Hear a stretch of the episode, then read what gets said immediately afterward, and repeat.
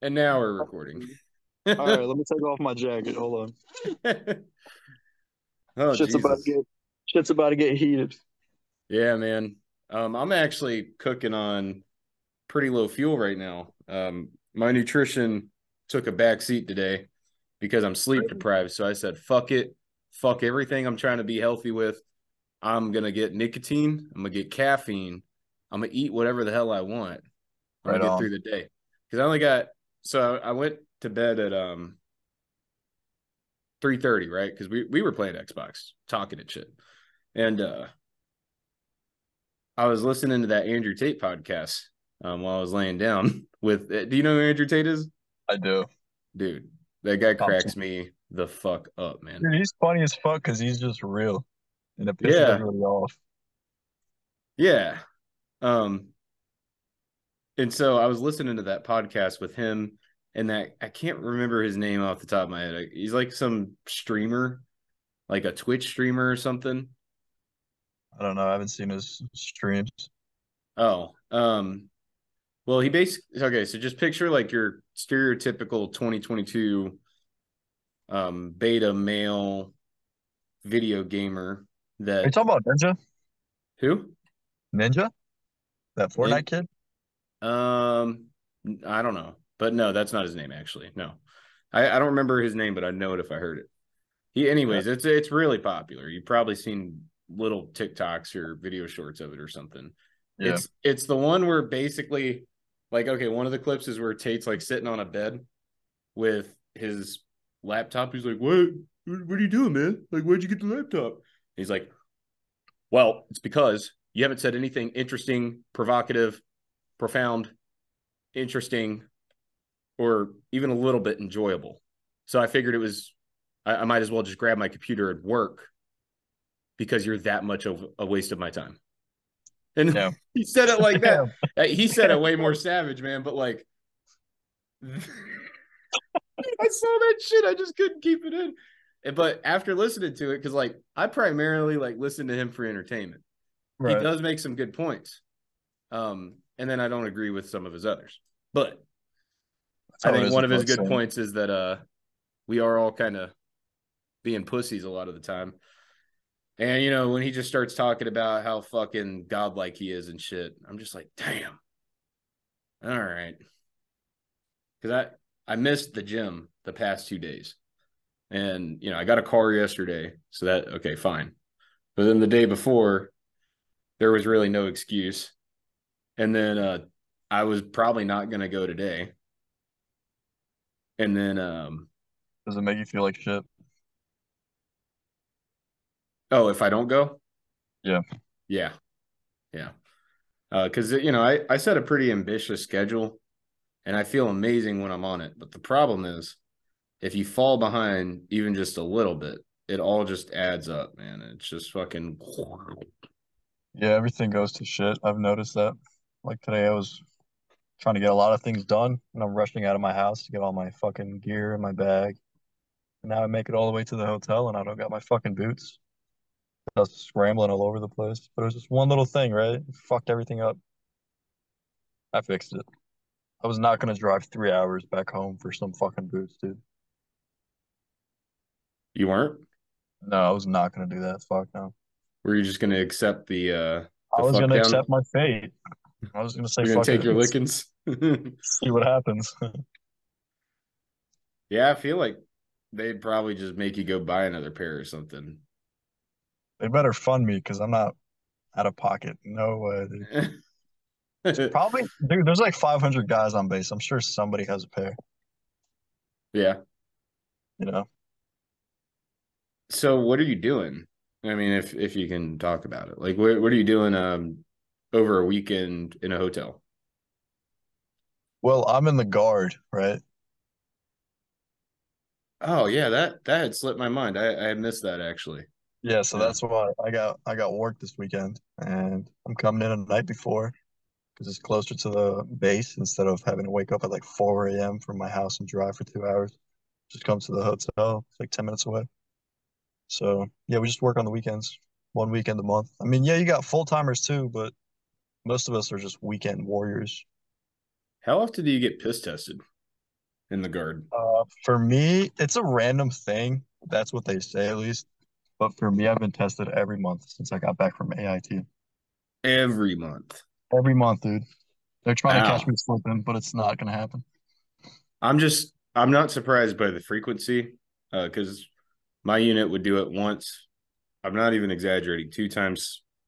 I don't think we ever did three, but two in a month. Um, That's 'cause it- wild. It, makes sense though. I mean, dudes are over there fucking snorting coke and smoking pot and all kinds of shit. Yeah. Um, They can only And- do it once a month here because we're only here on the weekends. So yeah, yeah. So at least you're kind of like if you I- obviously you wouldn't want to do it, but you could not. probably smoke right after you leave, and then you'd be good. I'm not time you back. suggesting you do that, Yeah, but there probably is ways around it. Yeah, yeah. I was um debating what because I you know I dropped acid while I was in the army. Yeah, um, I, I did, I did, but Is that what the I worried about that. I worried about that. What was that? Is that what the army did? They fucked you up. You had to do acid. Well, of course you can't answer this. I was about to ask you if you'd ever done it, which I don't think you you actually have, but I Um, haven't. I haven't done any drugs whatsoever. not even a joint. Never. Um, do you feel like harming yourself? No, I'm I'm perfectly fine. I'm mentally stable. I'm Do very you have happy. do you have trouble sleeping? I sleep like a fucking angel. Okay. All right. You get to stay in the military for now. but you do smoke cigarettes. Give me your first line, dude. Everybody in the fucking military smokes. Uh I did for a month. And plus, I'm European, so I've been smoking before I was like born, essentially. I heard someone, I think it was Green, tell me that it's not that bad because he rolls his own cigarettes. It's the same shit. That's what I'm saying. Like, there's it's It's such a dumb argument. shit. Where do you buy your tobacco? From the same guys that sell you the already packed cigarettes. So you're smoking the same shit. yeah. Um, for me, I'm not gonna lie, I do like some cigarettes while I'm drinking. I avoid it and I don't seek it out. Like I won't go buy a pack if I know I'm gonna be drinking that night. But if someone has a pack just laying around, I might try to bum a cigarette. Right, right. Yeah. I feel bad. I don't know. when I've I do never it. drunk, never drunk in my life, so I don't know what it's like. Not even alcohol. No, dude, I'm a Muslim. Uh, so, okay, that's interesting because we've actually talked about Christianity quite a bit on the podcast. Um, what about? All right, all right. So you, so what would you consider yourself like in terms of strength levels for, you know, how committed you are to the Muslim faith on a scale of like- yeah, on a scale of one to ten, if you had to rate, um, how deeply you believe in it and how committed you are to the faith and everything, what would you rate yourself? There's a lot of factors that are involved, so I'll, I'll list them to you, and you give me an evalu evaluation on your end. So I don't smoke. I smoke cigarettes, obviously, but that's not against the religion. Um, I don't drink, which is a big one. I don't eat pork. That's a huge one. Um, I fast during Ramadan the whole month. That's a very big one as well. Um, I pray every night I go to sleep. I don't I don't pray five times a day, which you're That- supposed to that's a big deal in the Muslim faith, right? essentially, yeah. And I I don't read the Quran, which you're supposed to do.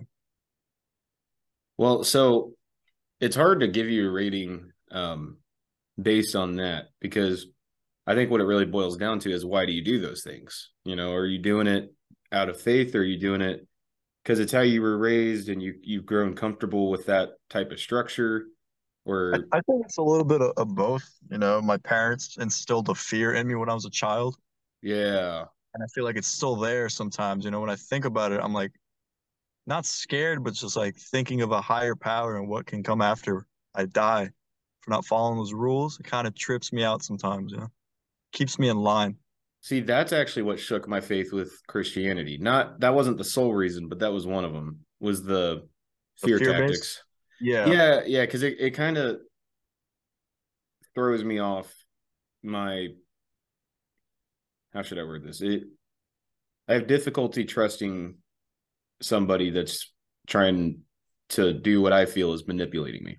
You know, Right. if I feel like you're manipulating me, I feel like you got an agenda or something. You know, or or like maybe it's not real. You know, why does it have to be I'm going to burn in the pits of hell if I don't believe in God? Why can't it just be I either believe in God or I don't? You know. There's a lot of layers to it, but I, I think the fear tactic it it's a it's a big reason why I why I follow these core values. Well, Because I was like I So was you do believe? since I was a kid. Yeah, I do. Yeah. I definitely do. Well, that I guess in terms of uh faith, I, yeah, I guess there is different levels of faith. I was about to say you either have it or you don't, but I guess you can be. There are some people that have more than layers, others. Yeah, To be a full Muslim, I'll tell you this, most Muslims are not full Muslims. You know? because it's just We not like- practical, right? we like to call it like modern Muslims. Modern Muslims, they drink, you know, they smoke, they don't pray every day, they don't, they cheat on their wives, you know. Do, They, you, do your parents do- pray they- five times a day? uh, my mom does. My dad can't. Oh, of work. physical. Oh, okay. I thought he was having trouble. Okay, okay. So yeah, that's a question that I have. Is it required that you get down on your knees and bow down while you pray? Or can it just be in your head? No, if you're gonna pray the right way, you're gonna do the whole thing. You gotta bow down and everything, put your head on the ground. Can you bow Well- down anywhere? Does it have to be in a specific building or on a particular rug or anything like that? It could be on a clean, clean rug anywhere. It just has to be facing east towards Mecca. Okay, Or next. wherever you are, you know, for us it's due east, but you just have to be praying towards Mecca. Because every Muslim prays towards the Mecca building. Okay, so excuse my ignorance, but what is the Mecca building exactly? Mecca is like like the most holy place for Muslims. You ever seen that big black cube in Saudi Arabia where they're all like walking around it? No, actually. It's like a really holy spot. You know, it's like our birthplace of of Islam essentially. Is that where a lot of the history comes from then? Like, That's yeah, and that general area, Saudi Arabia, Middle East, but Mecca's a really big one. And and one of our one of our rules is you have to visit Mecca at least once in your life. or else Called Hajj, you know. It's it's it's really nice if you do so. But once you visit Mecca, afterwards in your life, you have to be a true devoted Muslim. You cannot be fucking around no more. okay. So yeah, that that's one difference between Christianity and uh Mus- the Muslim faith, I think, is that the okay, so Catholics are different, and I'm sure there's other sub religions of Christianity that are also different because Catholics they obviously put a lot more emphasis on their buildings and making it beautiful and um, Right. I even had a my friend who was a Catholic uh, when we were in Italy he would explain to me like yeah that you see that little thing right there behind the pulpit that's supposed to have Jesus's like spirit in it or something Hello. um, yeah, which you don't have that in the um, Christian religion per se. It, it's they. I think the phrase was "church is the people, not the building," or something like that. Was what I was taught.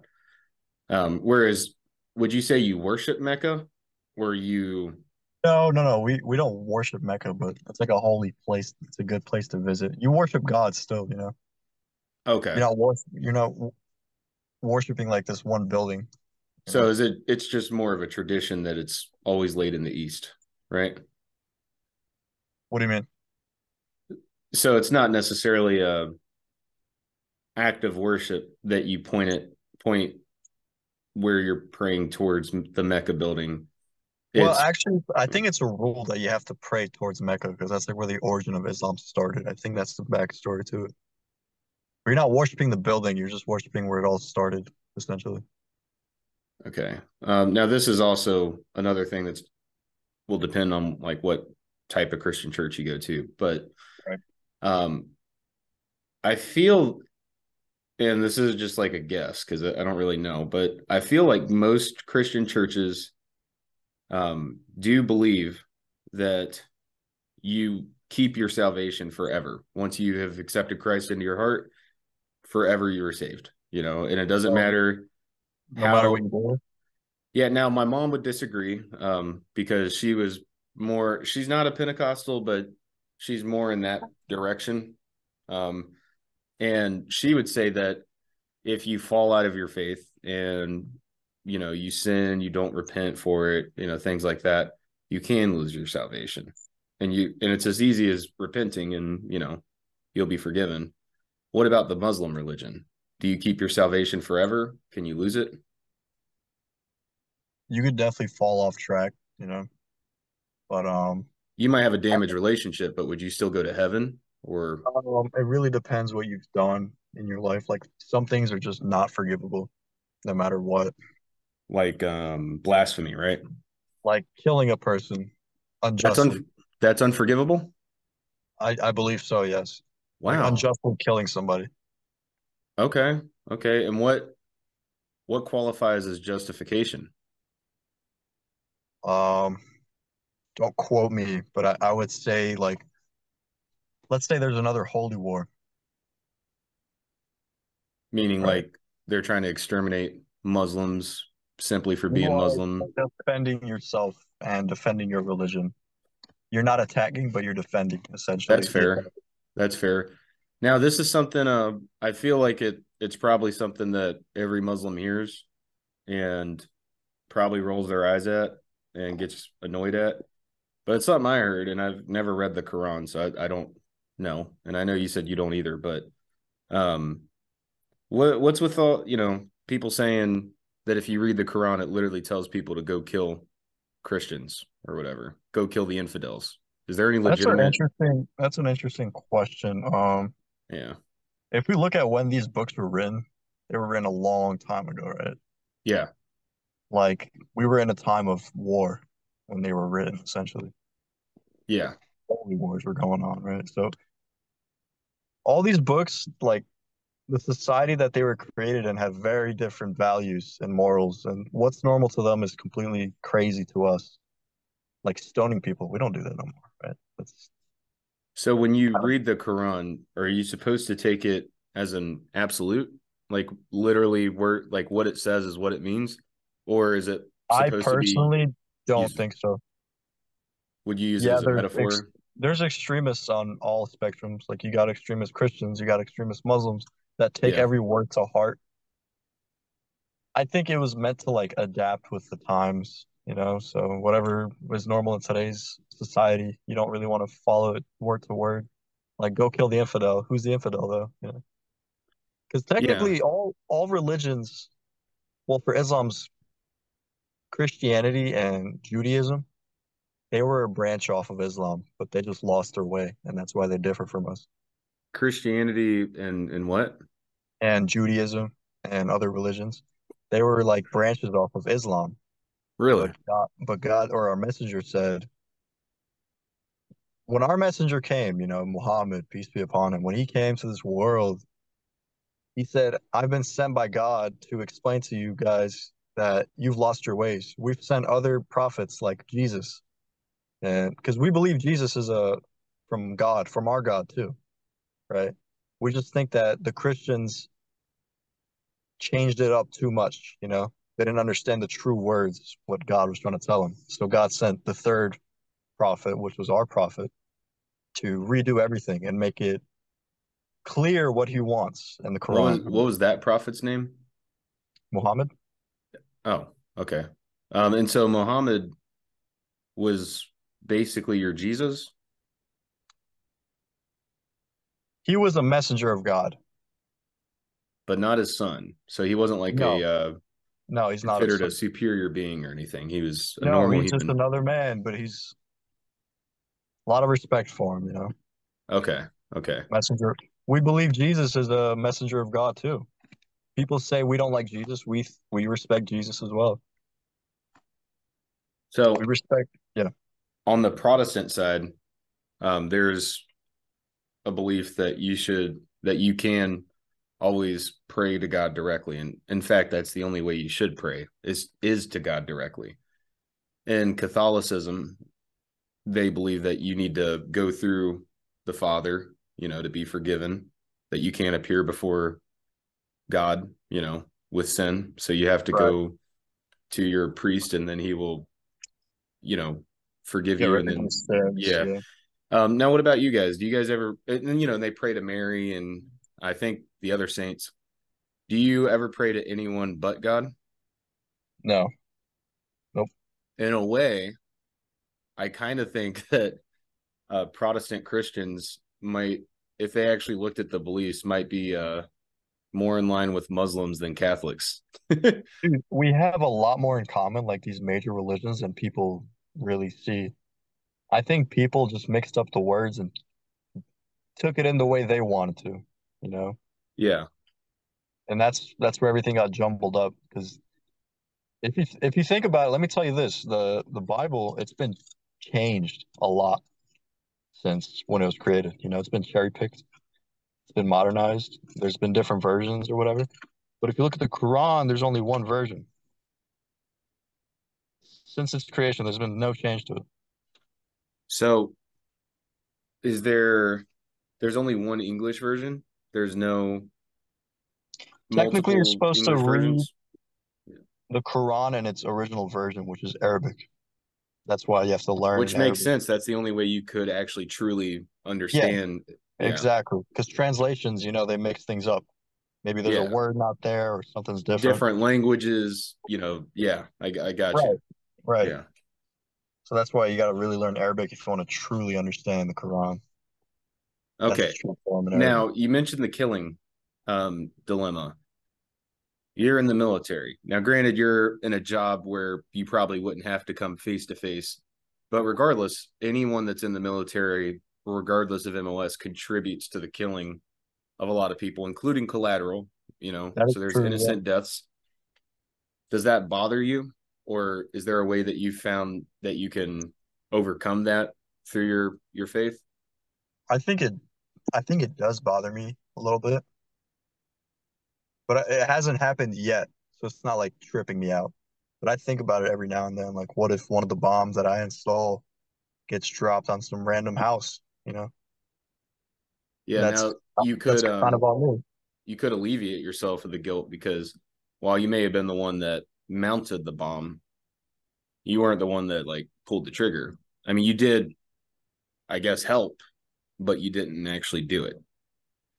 I don't know. Right. I, kn- I know what you're saying. It's not like I did it directly, but I still had uh, an effect to the end result. You know, I'm, I'm in the second second chain of events that led to the killing. You know. Do you think you can accidentally sin? Can I can I accidentally sin? Yeah, like do you think that God looks at your heart or yeah, yeah, God. God looks at your heart and understands that that was not your intention like you you didn't mean to do that it was a complete accident and he's not going to Um, fault you for that or is it like Yes, Whatever, I'll, you did I'll it. give you an ex I'll give you an example. Um, let's say you eat pork on accident, right? Like you go to this one restaurant and you tell them, please don't put pork in here. And then you eat it afterwards, and then they tell you we put pork in there. Well, you didn't know, right? It, it- you didn't purposely do it, so you are forgiven for that. And let's say you are a POW, right? You're in the middle of Vietnam or some random country. I'm not just stating Vietnam because whatever reason. Let's say you're in a in a prisoner camp and they force you to eat pork. If you don't eat this pork, you're gonna die. Islam allows you to eat that pork to continue to survive and live i was just about to ask that like if you were in a life or death situation pork's the only thing you can eat They you know? allow you to eat it to continue to survive. It is forgiven, you know. yeah now what's okay so in the christian religion that's addressed not eating pork but the way it's addressed is that uh, pigs are nasty animals Yeah. and it takes um, certain methods that may not have been available to them back then to prepare it safely and so people eating pork would get sick and you know die so that's why the bible said that in the muslim a faith do they Similar reason. okay It's a nasty animal. It's not healthy for you. You got all this um, fat in it. You know, it eats its own kind. It eats its own shit. You know, you don't really want to be eating that stuff. Yeah. Um, but it's okay to drink Pepsi.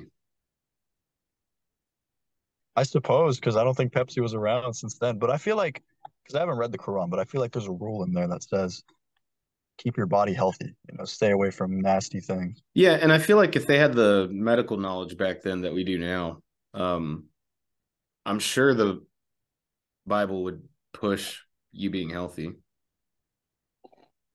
Absolutely. Personally, or sorry, the Quran, you know, whatever the religious text, you know, I'm sure that's what it would push. but um with so okay, so the Christians have excused that. Like you can eat pork because we do now have a safe way to prepare it. You know, Gotcha. that was why they didn't back then, but that's not a But problem who anymore. excused it? Who decided on that? Um, well, I guess that's discretion of the preacher. I mean, it's not. It's not like the Bible says that, but um, I think that's in reality that's what it comes down to a lot with churches, uh, and like you So, like- kind of find a church that lines up with your beliefs. You know? So not like one church in Christianity follows the same exact ones as another church. No, Like no, no, no. strict, Very Some different. are more. Yeah, That's crazy. Honestly, that's crazy. yeah. That's what I I was saying when I'm saying like Christian or these other religions, like they altered from the original text a lot. They kind of Yeah. cherry picked what they like and what they don't like. Yeah. Well, and there's this um other conversation that happens a lot about the Old Testament versus the New Testament. And for example, animal sacrifice, right? Well, we don't have to do that anymore because Jesus paid the ultimate sacrifice. Right. Um and he says that he was here to fulfill the law, not abolish it. Uh, so a lot of people use that as a way to not follow some of the Old Testament preachings because I mean, like, it's not just pork. They stone women, they sacrifice animals, you know. Kill Um, infidels too, probably. Oh yeah, yeah, sure, definitely. Um, so I, I I do believe that it's different than what it used to be. Absolutely. There, there's a huge variety though. Uh, churches like when I first, you know, the first churches I came up in, that was back when my family was really um, strict about it, and probably similar to what you grew up in. Like every Sunday, every Wednesday, Sunday morning, Sunday night, not just Sunday morning, like the main service. You come for Sunday school, you wear a suit, The whole wear a suit. Yeah. um, you sing hymns. I was told by uh, somebody that anything but choir music is straight from the pits of hell. Um, yeah, he's he was old, but and then you can go to another church where they have an electric guitar on, on the stage. Oh my god. Yeah, so I see what Right. you mean. yeah, yeah, And honestly, I'm I'm more of a modern Muslim. Like I still keep like some of the heavier values that have been instilled in me. I still keep them going, yeah, but I'm not the best Muslim, you know. I still listen to music, rap. You know, I, I still do some stuff that I probably shouldn't be doing. But um, It, it's a tough one, man. Because like for example, it's um, a whole different world, man. yeah, I think when the they were written. I think the verse is "Don't let a foul noise escape your mouth" or something, and that's used a lot of times to say "Don't cuss." But to me, and I, I'm sure you've heard this argument before, but to me, uh, cursing is just another form of expression. Like if I tell you I'm angry or I'm fucking angry, those are two different things, you know. And I think it's you're doing a disservice to yourself by removing part of the language that you have access to. In my opinion, I mean, I, I don't know. I don't I don't think that our religions, because they were all Arabic technically, they all originated from Arabia in that area. I don't really think they expected other languages to come and play like English. We have Yeah. totally different words, you know. We do, and our language doesn't make any sense. Our tone, our tone is like the biggest thing for our language. You know, tone is everything. It can mean so many different things how you say it. You can say one thing in like 15 different ways. Yeah. And the uh when I was in Italy, my Italian ex girlfriend, would you know kind of like explain some of these things to me, like the differences between the two languages. The Italian language, they don't they don't do spelling bees in Italy because their words are spelled exactly how they sound. You same can, with Albanian. Yeah, but same with like pretty much.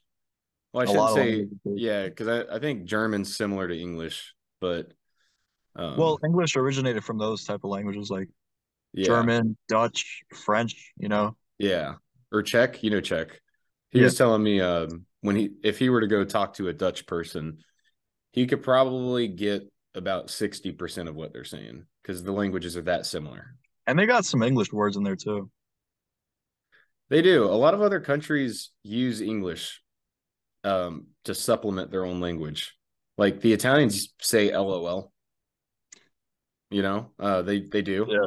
Um, and they like all those little things. They do that, but then walking around in the cities, you'll see some stores that'll be like hair salon. And I'm like, oh, I know what that means, but why why why is that English? yeah. Dude, English has like so much influence over the world. Like we've just yeah. been all over the place and everyone really understands English. So it well, helps. it's the simplest like language, you know, it's the shortest amount of word or the smallest amount of words. Yeah, um, most yeah. the West really I don't know what, what word to use. They spread English all around, their influence, you know. Everyone's yeah. following what the West is doing essentially. They're all trying to be like them. Yeah. Like in Albanian, we don't have the letter W, but because of websites, you know, they have www at the beginning. We had to make that up. We just say W. That's not a word in Albanian though. We have to keep up with the times. But um Albanian is interesting though, because like it's the only language or one of the only languages that it does not originate from anything else. It doesn't branch off nothing. It's own hmm. language. You have like languages that like piece like take pieces out of other languages, you know, they branch off others like English. Albanian is Albanian. There's no there's different dialects, you know, for where you live. Like where I am, my my language got mixed up with a little bit of Turkish and Macedonian because that's where the city's originated in. I'm not even in Albania. I'm in Macedonia actually. That's where the city is. But because of all those conquerors, I guess, or different empires that came in, they kind of changed it up for us. But the real Albanian, it's it's just Albanian. There's no other words for it. There's no supplements, like you said. And so, why are you American? Why did your oh, family ever make the move? Why didn't they just stay? Well, you got to think, dude. Those countries used to be communist. You really yeah. want your kid growing up in a communist nation, and that country's yeah. like a third world country. Like you don't really have that much opportunity. They moved uh, here because yeah. there's business. There's so much money out here. You know, it's embarrassing not to have money in the U.S. You can make money off of anything, literally. So I yes. think that was the biggest move and education. They wanted me away from all that other political drama that was going on over there. Our people were getting oppressed. They don't want me growing up in that stuff. There was civil wars, shit like that. You know, you don't want your kid growing up in that type of environment. I mean, if you look at the world, the whole world is moving to the U.S. They're either escaping from political reasons, um, religious reasons. You know, their countries won't let them practice their religion the way they want to, but the U.S. does, right? In the Constitution, you don't really have the mention of God or religion. You have freedom of religion. That's literally like one of our amendments. You don't have that in a lot of other countries. So I think that's a big reason why everyone moves. You got so much opportunity and more freedom. Right. On paper, on paper at least. On paper, yeah. So they but they kept the house in Albania because that is still home and they still wanted you to have a connection or something, right? Right. I, I go I go there so often. I go there. I know you do. Yeah, yeah. My whole my whole family's out there actually. You know, I barely like maybe like five percent of my family's in the U.S. The rest is all over Europe or Albania or Macedonia. But uh, my dad's side, they had a history of moving around. They moved from I don't know if you know the country Kosovo. I'm a, yeah, I'm aware of the country. Yeah, they they moved. They were technically from Kosovo, but they moved to Macedonia to that Albanian city in Macedonia because of a civil war going on over there. Like the Serbians were genociding us basically because we were Muslims. So we had to run yeah. away. Yeah. So we have some history of moving around. But uh, Albanians always survive, bro. We've been under oppression so many times, and at the end, we always came out on top. Always kept our traditions in line. Respect, respect is such a big thing out there, bro. It's just a whole different world, honestly. I felt it when I was in Europe, and I would say I think I felt a little safer in Europe. Why do you say that? Well, these things. I mean, I, I am a supporter. I, I, Right. I carry, but um, gun control, I don't feel will ever work here because they're already the, you know the country's already so saturated with weapons that there's so no many. way you're getting them all. Yeah, no, so it's pointless. The only people you're restricting are the people that follow the law, not the people that don't follow the law. You know, like they're still going to go get guns and shoot people. Plus, there's so many unregistered weapons that the government kind of doesn't know about. You know, they don't have like exact numbers. So I don't if you think. yeah. Go ahead. Well, I think Europe pushes, or not Europe, but like the citizens of Europe push their ways onto America, or they suggest it, right? Like they heavily suggest it and criticize us because we don't have similar practices. But I, I almost feel like it's um not a very well thought out argument because if you really took into consideration the reality of America and how many weapons we do have, how could you possibly think that putting some kind of law into place that you can't carry a pistol that has six rounds is going to solve the problem? You know, like, Dude, you, those countries cannot compare to us because, first of all, none of them have the population we have and the amount of cultural diversity we have, right? You go Yeah. to Europe, like let's say Germany, the majority of people there are Germans, right? yeah, They have yeah, similar values, you know, it's not a big mel- melting pot. Yeah, they have immigrants, yeah, but it's nothing like the US. You go to New York City, every religion, every person around the world is in that city. So how can you get people behind one idea? You know, just because it works in your country doesn't mean it's going to work over here. It's a whole different ballgame, I hear. This country was started on those type of ideas about having guns and protecting us from our own governments. It was different in uh, Europe. It was all monarchies and dictatorships, right? So they can't really force that upon us because it's not going to work like they think it's going to work. right. And fuck, you said something that uh, that struck something with me. Uh, can you rewind about 10 seconds, please? Uh, Is there a button like- somewhere? uh, I'm trying. I'm trying to think. Um, I was talking about like how their nations were born and their cultures were just completely different, right? They were under different governments with different values. yeah. Um, their nations have just different mindsets, honestly. Like they're Oh, not as right, right, diverse as okay. us. Okay, I got it. The kick-ass part about being in America, though, um, is that regardless of whether you're a foreigner or not, if you're here, you're American. Whereas when I was Right. in Italy, people that were foreigners, uh, like from Morocco or something, they were viewed as foreigners. You know, whereas here in America, it's like, yeah, you might be a foreigner. Are you a citizen? Oh, so you're an American. Okay, cool. You know, like I like that. I do like that That's we are inclusive like that because that that like you said that's how we were made that's our Dude, country that's was how we are. on that yeah we're founded on immigrants. Everyone around here is not American. We're all from somewhere else. yeah So you can't really say I'm American just because you're from America. You know what I mean? You're from somewhere else. You just don't know your real origins. yeah So, but over like in Europe, like you said, in Albania, they're raised very differently. The majority of people there are white, if not everybody's white. They see one person that's like a darker skin color, they're gonna look at him like he's an alien. What is he doing here? You know, they're gonna. yeah It's just Well- different, bro. And so i was actually talking with my little brother about this and i was thinking bear with me i'm on one hour of sleep um okay yeah i have it now it, it came back but I better get it out before it goes away. Um, and that that is that. After listening to Andrew Tate, that that's what sparked the conversation. Um, he makes a lot of comments about women, you know, and while I don't agree with it, I think that you can have a traditional relationship where the woman does stay in the house, that's her only responsibility. She provide, you know, she makes the food, she cleans the house, does the Right. dishes. But I, you know, as long as like that's what she, you know, she wants and she knows that that's what she was getting into and she chose to do that and that's the life she wants, then I don't think there's anything wrong with that. And just because you're a man and you think that that's what you want in a relationship, I don't think that means you devalue women because I was raised in a similar fashion that, you know, women, um, that well, men are considered the leaders of the house. You were supposed to be the protector and provider, Right. those sorts of things, those traditional values. You know, I was raised that way, but I was never raised that women are less.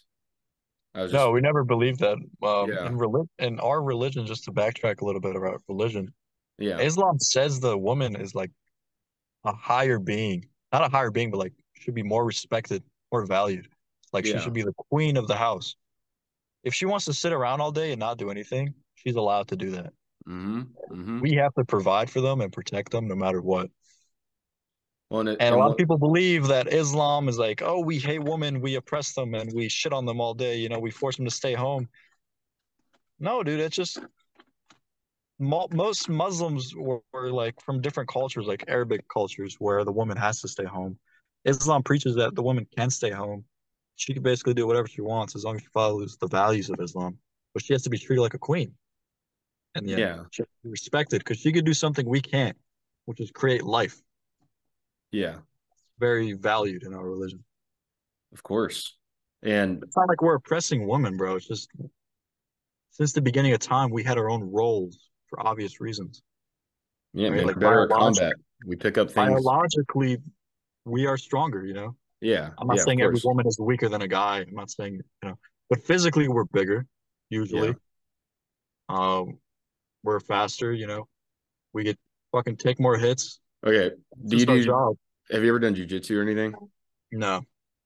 Okay. Do you know what a mount is? Like if you mount someone, Um, you could explain it to me. I probably know You- basically like they're on the ground and you're kind of like sitting on their belly. Oh yeah, yeah, I know. I've seen that on Well, UFC.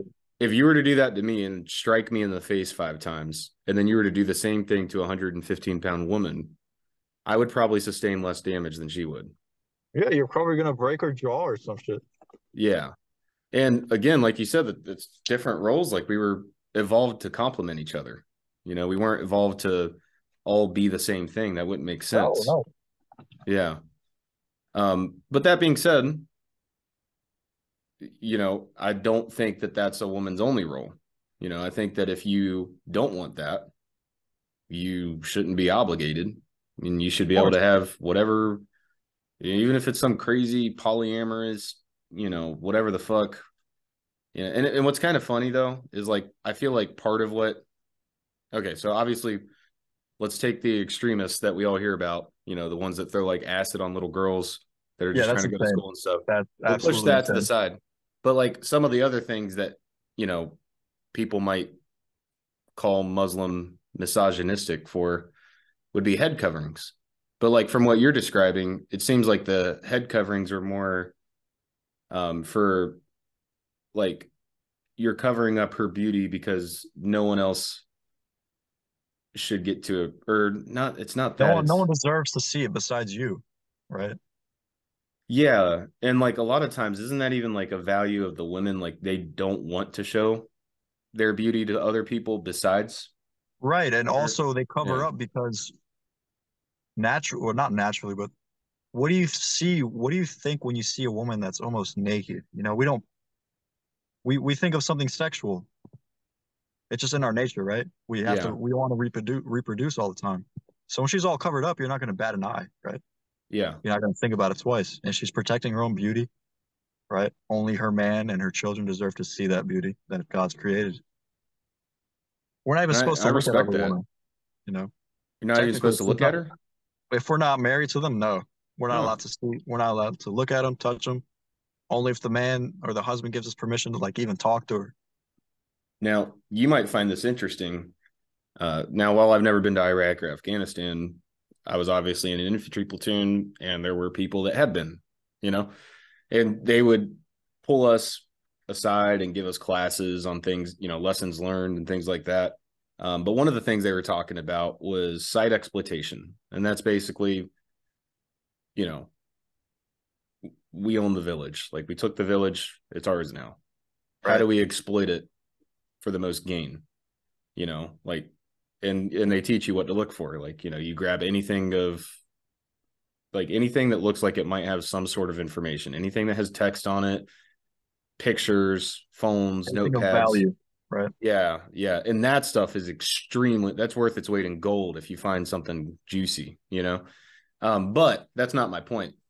So they have something else called tactical questioning, and that's like learning how to question people in a way that will yield the responses that will benefit you the most in that environment, right? Um, but with females, the he was explaining that the they were not allowed to interact with the females. They had to bring along a special team called a FET team, a female engagement team, made up of females, and they would be the ones that would pull the women to the side, you know, pat them down, strip search them, things like that. Because right, right. if a man tried to do that, it wasn't just the people in the village that would be pissed off. It would be the, the whole country, dude. Yeah. yeah. You and like um for example, I you know, one of the um NCOs in my unit had previously killed a child, you know. Um now justified. He was sitting inside of an armored vehicle and the child had a weapon and he didn't recognize it as a child. He just saw the weapon and he fired. And then he found right. out it was a kid later on and they actually had to keep him inside of that armored vehicle because any everyone outside of it that didn't have an American flag couldn't be trusted at that point. You know, like you just killed a kid. Yeah, it was justified, but you just killed a kid. You know, and I That's I guess wild. that yeah. probably fucked them up. Yeah, and I mean it's weird because like you hear other stories too where people in Iraq will uh, they have a tractor I think I heard this from a podcast Tim Kennedy was on or whatever. He was explaining it. Maybe it wasn't him. I don't want to put that on him if it wasn't. But he, whoever it was, they were explaining that. What were we talking about? Killing kids. Killing kids. That's fucked. Oh, right, right. Yeah, kids and death. Sweet. Okay. Um, so tractors. They have tractors. They farm. You know, they that's how right. they eat stuff, right? there's IEDs out there that have been buried forever that they just don't even know that they're there anymore, you know?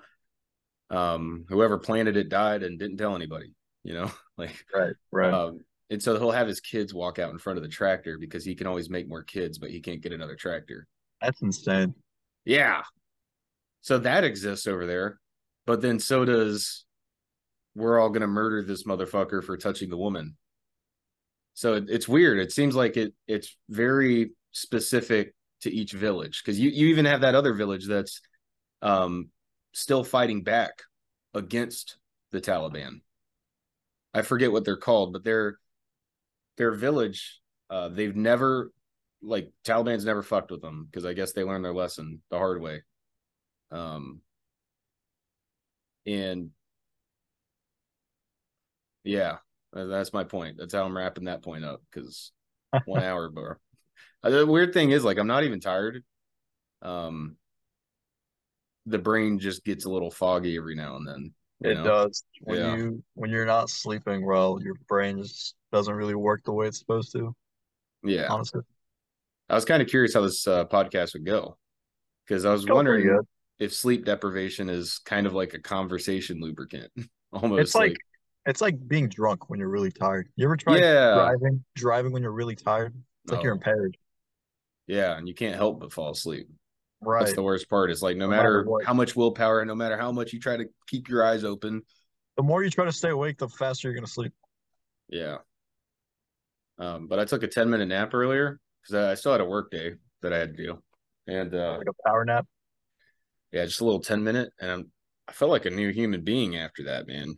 Dude, they boost you. I think the SEALs they have something like a six minute nap thing where it just boosts your fucking system and you just keep going. Feels like you slept forever. Yeah, and like you know, um, when we would go and train in the woods and stuff, a lot of times your responsibility is to just stay awake and look this way for an hour. Right. or Right. something and then rotate off. And uh when we could help each other out, like when the sergeants weren't around, be like, hey bro, you want to take a little 15 minute nap? And then I'll kick you, and then I take a 15 minute nap. And then that stuff, man. After a 15 minute nap, new human being, dude. You're good to go, right? Yeah. At least for a few hours. We we did something uh, similar at basic training. You guys call it, I believe, Firewatch, Yeah. Yeah. right? Um, we call it ECs, entry controllers, because after 9 p.m., the the MTIs or the drill sergeants, as you guys like to call them, they they leave the dormitory. You guys call the barracks, we call the fucking dormitory. No, see, you guys actually use common sense uh, with the way you describe things. That's what it is. we just call thing Firewatch. Why the fuck is it called Firewatch? I Are don't Are we know. watching for a fire? You think people I aren't going to wake up?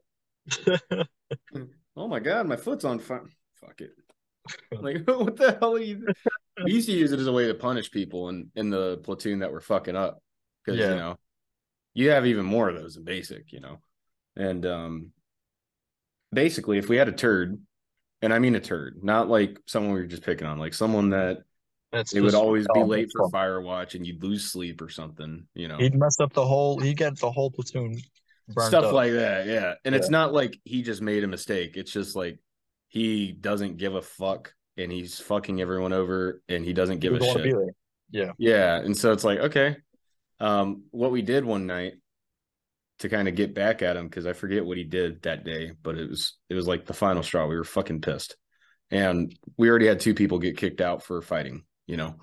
And so we didn't want to like go kick his ass or anything but we wanted to get him back. So we just every hour on the hour every person that did their fire guard shift that night was to go over to his bunk and kick it just wake him up wake this little bitch up Yeah, Make sure- dude, like, hey, you awake? You okay? Have a good night. And then just go back to bed, and uh, you get your full nights of rest. And then he's sucking tomorrow at the range, you know. right. And it's That's like, a good way to get back at him. You know, you're yeah, not really fucking him up, like beating him up or whatever. But there's other ways to mess with him. well, and in a way, it's more brutal because like the drill sergeants are under restrictions, and I mean, of course, I guess technically we are too, but we get away with that type of shit. And the drill sergeants didn't know they did provide that, you know, block of sleep that they're required to give you. But we just fucked that all up for him. And he's sucking. You Well, know? he, got what is coming to him, bro. We had a few of those kids at our basic as well. Yeah, Yeah, I we feel like it's inevitable, man. It's always that one kid, you know. Yeah. Like I don't care if you're a fuck up and like you're just fucking everything up because you're If dumb. you're trying, dude, if you're trying, Yeah. You know, like you want to be there. Like just try it. Be motivational. But don't like fuck it up for everyone else because you regret your decision to join. That's not our fault. yeah, or at least just have the balls to quit. Be a man, bro. Like be fucking Yeah. have the balls, right? Like you said, just quit. Yeah, like the the one guy that we were fucking with so hard, he was such a pussy, man. Like it was it was one of his redeeming qualities was how much of a pussy he was. Cause like we would be going to the range and they'd have all the buses up front or whatever. And uh he just run over to the drill sergeant and go to parade rest and be like, Drill Sergeant, I refuse to train. Which is um it's an army term that's basically like I quit, you know. Are you serious? Yeah, yeah, they call it refuse to train. You used to actually say that? Yeah, RTT. Um, it's a it's a phrase like you know, if you want to quit, you just go say I refuse to train. And so he did that, and the drill sergeant said, "Get on the bus, Greenway." I almost said his name. Um, and, and he was like, um, he's like drill sergeant, I refuse to train. And drill sergeant was like, "Well, I refuse to let you refuse to train. Get on the bus." And he's like, "Yes, drill sergeant." And then he ran and got on the bus. What And- a bitch. He could have stuck it out, honestly. they can't force you to do shit. We tried it again at the range with a different drill sergeant, and the drill he just he had the ear his ear pro on, and like what?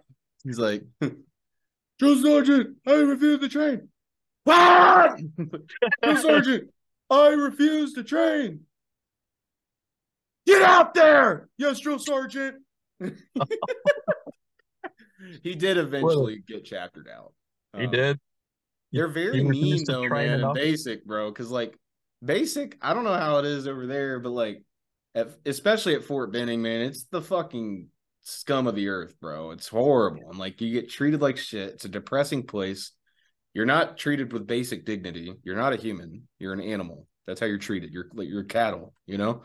And um, that seriously, that's what it feels like.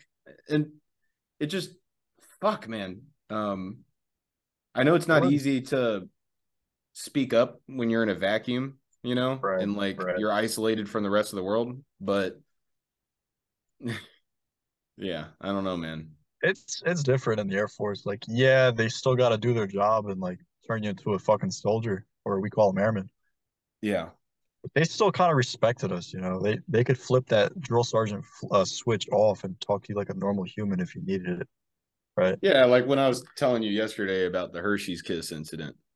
Oh yeah, Um, they do have a character they're playing, and they can turn it off if they need to. You know, of course, because they're regular Yeah. people as well. It's just their job. They're professionals, you know. That's what they have to do. Well, and what I'd said to I think my stepmom to kind of reassure her about my little brother when he was in the Marine Corps or whatever was like honestly so yeah, it it can be uh, tough and it sucks, you know, while you're going through it. But you're probably there's probably not many safer places you have access to being at than you know, the initial training at any military base. You know, like Right.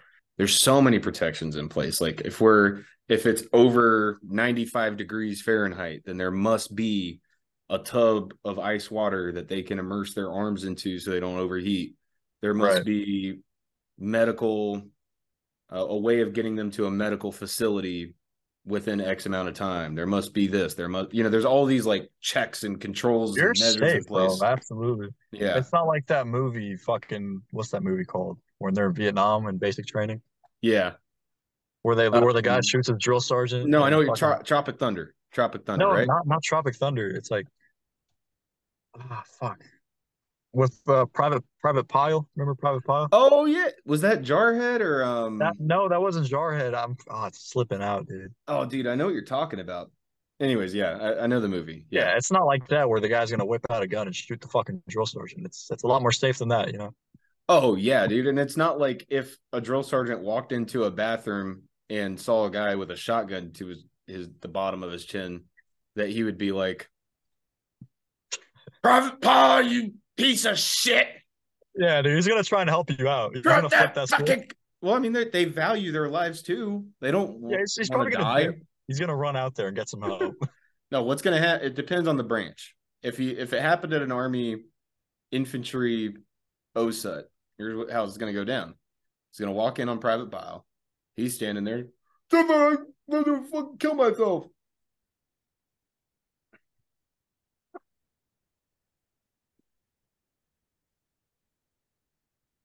He doesn't give a fuck, huh? Rob.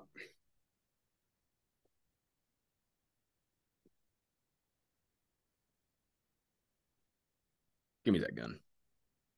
Roger Drill Sergeant. the Air Force. Um what what do you guys call them? Airman.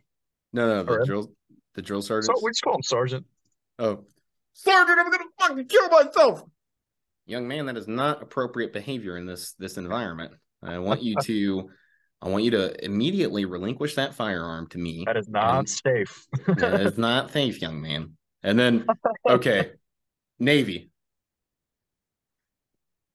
I don't even know what the fuck they call their people. Uh, I think Seaman. Well, the other way, the fucking Oh, drills. you mean sergeants? Yeah, but just sergeant. fucking- Sergeant, sorry. I'm gonna kill my petty officer. I'm gonna kill myself. The fuck is a petty officer? Petty officer, know. I'm gonna fucking kill myself. Boy, you better drop them pants right now and let me suck on that dick. the Marine Uh, Corps, the Marine Corps, it wouldn't. He's go gonna fucking kill him. private- Now, actually, in the Marine Corps, it probably would go exactly how it went in Private Pyle. He would kill him, dude. he would kill him. yeah. And then I'm trying to think. Coast Guard, I don't even know how to hit them on that. Like, I don't Do even they even do anything about the basic? Yeah. no, I know they do basic. I think they're actually considered uh I think their basic is considered the most academically difficult one. It is Even trumping the Air Force, believe it or not. It's very close to where my base is actually, where their basic training is. It's in Jersey. It's Yeah. like 30 minutes from here. Well, I have a feeling that your basic training isn't actually that academically difficult at all. I feel like It the academically stuff is uh or the academic stuff is more towards your job training if you picked some like really high end job or some shit. Well, dude, Or they I don't wrong? want, they want to make sure you're not dumb, right? So like 30 to 40% of basic training in the Air Force was class time, learning stuff, reading, studying, you know. Like what though? Um, we learned about Sharp, or you guys call it Sharp, we call it Yeah, okay, okay. learned- But we had all those same classes. We had to learn about Sharp and fucking but yeah, it's not like it was academically difficult. We just had to sit there while they talked, you know. Right, I, I guess so, but there's still academic levels to it. But as you said, when you're actually learning your job is where it gets more academic and more difficult. Yeah. You know, you got to learn about a bomb, right? Like that's not that easy. Yeah. Did did you buy one of those stupid class rings for basic training? No, but I know the kids that bought them is fucking retarded. Waste of Dude. like 300 bucks, dude, for a ring. Who's gonna pay for that? Yeah, no one talks about it, but what's with all these motherfuckers going in and scamming the shit out of our soldiers these and ones. airmen. Yeah, Yeah, dude. Like no you're literally one's getting the most vulnerable adult you can possibly get in one of or I shouldn't say the most, but like in a vulnerable environment too. And they can't Google shit to see if you're full of it. overpricing them and shit. Yeah, Yeah, dude. Like what? Four hundred bucks for a ring or something? I don't give a fuck dumb. about basic, bro. Like, no, dude. yeah, Everyone went through it. It's not that special. yeah. It's basic. the cool shit to me is like what I get um at the unit. Like I got the platoon coin. Platoon coin was really cool because you had to earn it, you know. Um and that that meant a lot to me, you know, because like it's like it usually takes a while, you know, and then it's like you're accepted, you know. So that that that part's nice. But fuck a class ring, man. I ain't buying no fucking gold ring, bro. Most valuable thing for me at basic was the class photo because those were some dudes that I chilled out with. You know, they were some. I met some Yeah. pretty cool. And Like I mean that sparks memory and shit. Right, So- like memories. It's just I don't care about a ring or a coin from basic, right? Like what I care about is getting that patch after completing my um job training, right? Yeah, yeah. Like I'm I'm officially part of the this MOS, right? I know what these guys do. I'm a part of them. That was more special, right? I actually worked harder for that. Yeah, now to be fair, yeah. Like um we have something called Honor Hill. And that's when you finish your infantry training. Like you've already graduated BCT and you're coming back from like a week in the field and every day you're doing like random infantry shit, whether it be Right. practicing mounted operations or the drill sergeants are giving you a crash course on platoon attack or or whatever. Um and then you come you finally it's over and it wasn't like it was the hardest thing in the world, but it sucked, you know. And I, I think that's like the military in general. It's not the hardest thing in the world, but it sucks. And yeah, it's, it's it sucks, honestly. Yeah, and so ours, I, I've it's different for it- it depends what company you get assigned to. I think because I've heard some guys say they had to walk 16 miles with a ruck on, 35 pounds and everything. That sucks. Yeah, but for us, we did like a weird assault pack run for eight miles. It wasn't a run, but it was like a slow jog. A light jog. Yeah. Yeah, and each mile had like a different obstacle. So the first mile, we had to get water cans or something and just keep passing it off. The next mile, they had some like litters with, you know, more water cans on them to simulate body weight. Um, the third one was like a bunch of MRE boxes that had to get to the next spot. And then I think we chilled out after that until the last mile where they made us put our gas masks on. And then we had to run with the gas mask on. That sucks. I took mine off. They were yelling at me, but like I couldn't breathe. like I couldn't breathe, man. Would you rather me pass out or finish Yeah. this run? It, it got to the point where they're like, "Come on, kid. Well, put the fucking mask on." yes. And like you can't ever say no, so you have to just basically fail to comply. Like you you try you try, but like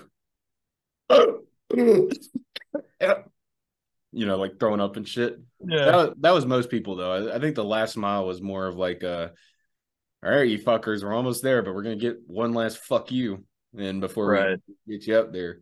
Right. And then this is where I think that the drill sergeants get a little mean, man. Because like all those quitters and stuff, they're not allowed. They have to stay in basic training, and they're not allowed to go up on Honor Hill, but they are required to open the gates for us. oh damn. After we graduate, like we do our actual graduation ceremony, they have to clean the stands. And That's we, funny.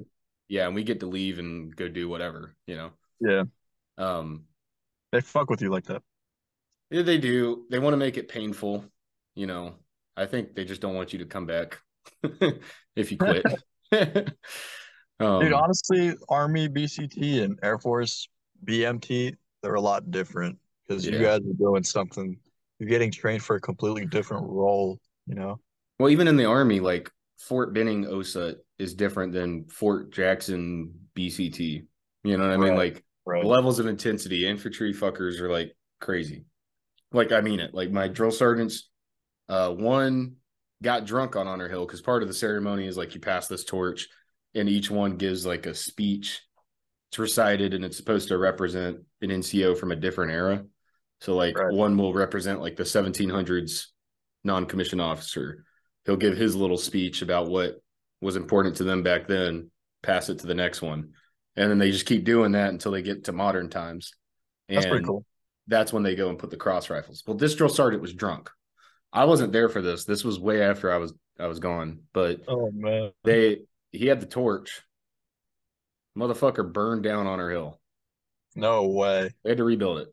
Yeah. From what I understand, I mean, I, I don't have like a credible source. It wasn't like a fucking colonel came up and told me, but uh, other people that I had been in BCT with had told me like the fates of some of our drill sergeants. And he didn't just burn the hill down. He, he's like 90% burned, like severely Damn. burned. Holy He's, shit. he's a vegetable the rest of his life. That's Um, horrible, dude.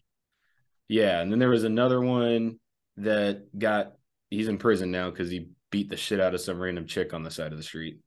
Oh my god. um, You got to remember that these guys are just normal people at the end of the day. They still Yeah. do dumb shit, you know? But the one that got ninety percent burned, he was a piece of fucking shit. I mean, as far as the drill sergeant, now don't get me wrong, I know drill sergeants got to be drill sergeants, but Right. there's still like Levels of piece of intensity. yeah, Like He he, would could be just- an asshole just to be an asshole. He doesn't have to be. yeah. Like I remember one time, uh, we call it upu, which is the food they bring out to you, not the one you go to the DFAC for. You know, it's like out in the field they give you these green containers with food in it and stuff. Right. Um, right. Well, you know, I think it was like every Thursday or some shit. We would get upu in the afternoons for whatever reason. Maybe the DFAC was packed. I don't know. But um, we went through it. There was a lot left over, and he's like, "Privates, go if you want seconds, go get seconds." And so that's not something we're used to hearing. Everyone ran and got seconds, and he's like, "All right, everybody, everybody enjoy that." Yes, drill sergeant. Rolling runs position, move, and then like for the next three hours, it would get so bad that he got tired of saying what, hey, hey. And he just got his megaphone and he would go, and one, two, three, Beep, beep, beep, two, four. That's funny, dude. A fucking cocksucker, dude. It, but he wasn't even my like platoons. We would just get roped in sometimes, like as a company. But uh, Right. his platoon, oh my god, I would not want to be in that platoon. He would just regularly abuse them. I mean, thoroughly. You know, they never caught a break. Anytime, I mean, we would just be chilling because our drill Were they, sergeants were, were they a lazy. sharp platoon? No, I wouldn't even say they were actually the we, the worst behaved platoon. Um, damn. we called them their platoon name was commandos you know how everyone has those corny ass fucking names in basic or whatever for their platoon Yeah. and um theirs was commandos we nicknamed them contraband commandos because they were the motherfuckers that would always get to the you know commissary and shit and get all the shit and bring it back and sell it you know Yeah, yeah, I you they, they were the We did- we did hustlers bro Right. they got fucked down, but they were hustlers. As fuck. and I swear to God, all of them were like gang members. I don't know how they all ended up in the same platoon, Oh but like, God. yeah, one dude was like literally from the cartel. I mean, What? self-proclaimed, How did he get in? self-proclaimed. Um, and I'm assuming because he's 19 and he doesn't have a criminal record yet, but he made three grand. He just would go. Dude, what? Okay, so we had a Retail commissary. Oh my god. right next to where we were. You know, at the commissary, taxis would go and park there. We still had a CAC card, and believe it or not, even in basic training, it will get you on base if you go off base. Um, and so Were you allowed off base during basic? not during no, but like on a family day or something, you know. Okay, okay. um, he would sneak out and he wouldn't go to the commissary because that's like the dumbest fucking place. That's like where all the drill sergeants go, and you're so obviously a private because you're wearing summer PTs at 9 p.m. and you have a CamelBak on. Like you're you're obviously a private. Why are you here Right. and not doing fire guard? Like, um, so he would just get in the taxi, and the taxis don't give a shit. They just want to make money. And so he'd be like, "Yo, take me to Walmart." He'd go to Walmart No way, in dude. basic. He'd go to Walmart and he he'd buy you know vodka, whiskey, dip. I saw someone buy a can of dip for two hundred and fifty bucks. Um, oh my god. And Red Bull. Yeah, people get desperate for nicotine, man. They're they're um, guilty pleasures. People need that. Man, Dude, I, I needed it today. I went through withdrawal when I was at basic. I bet.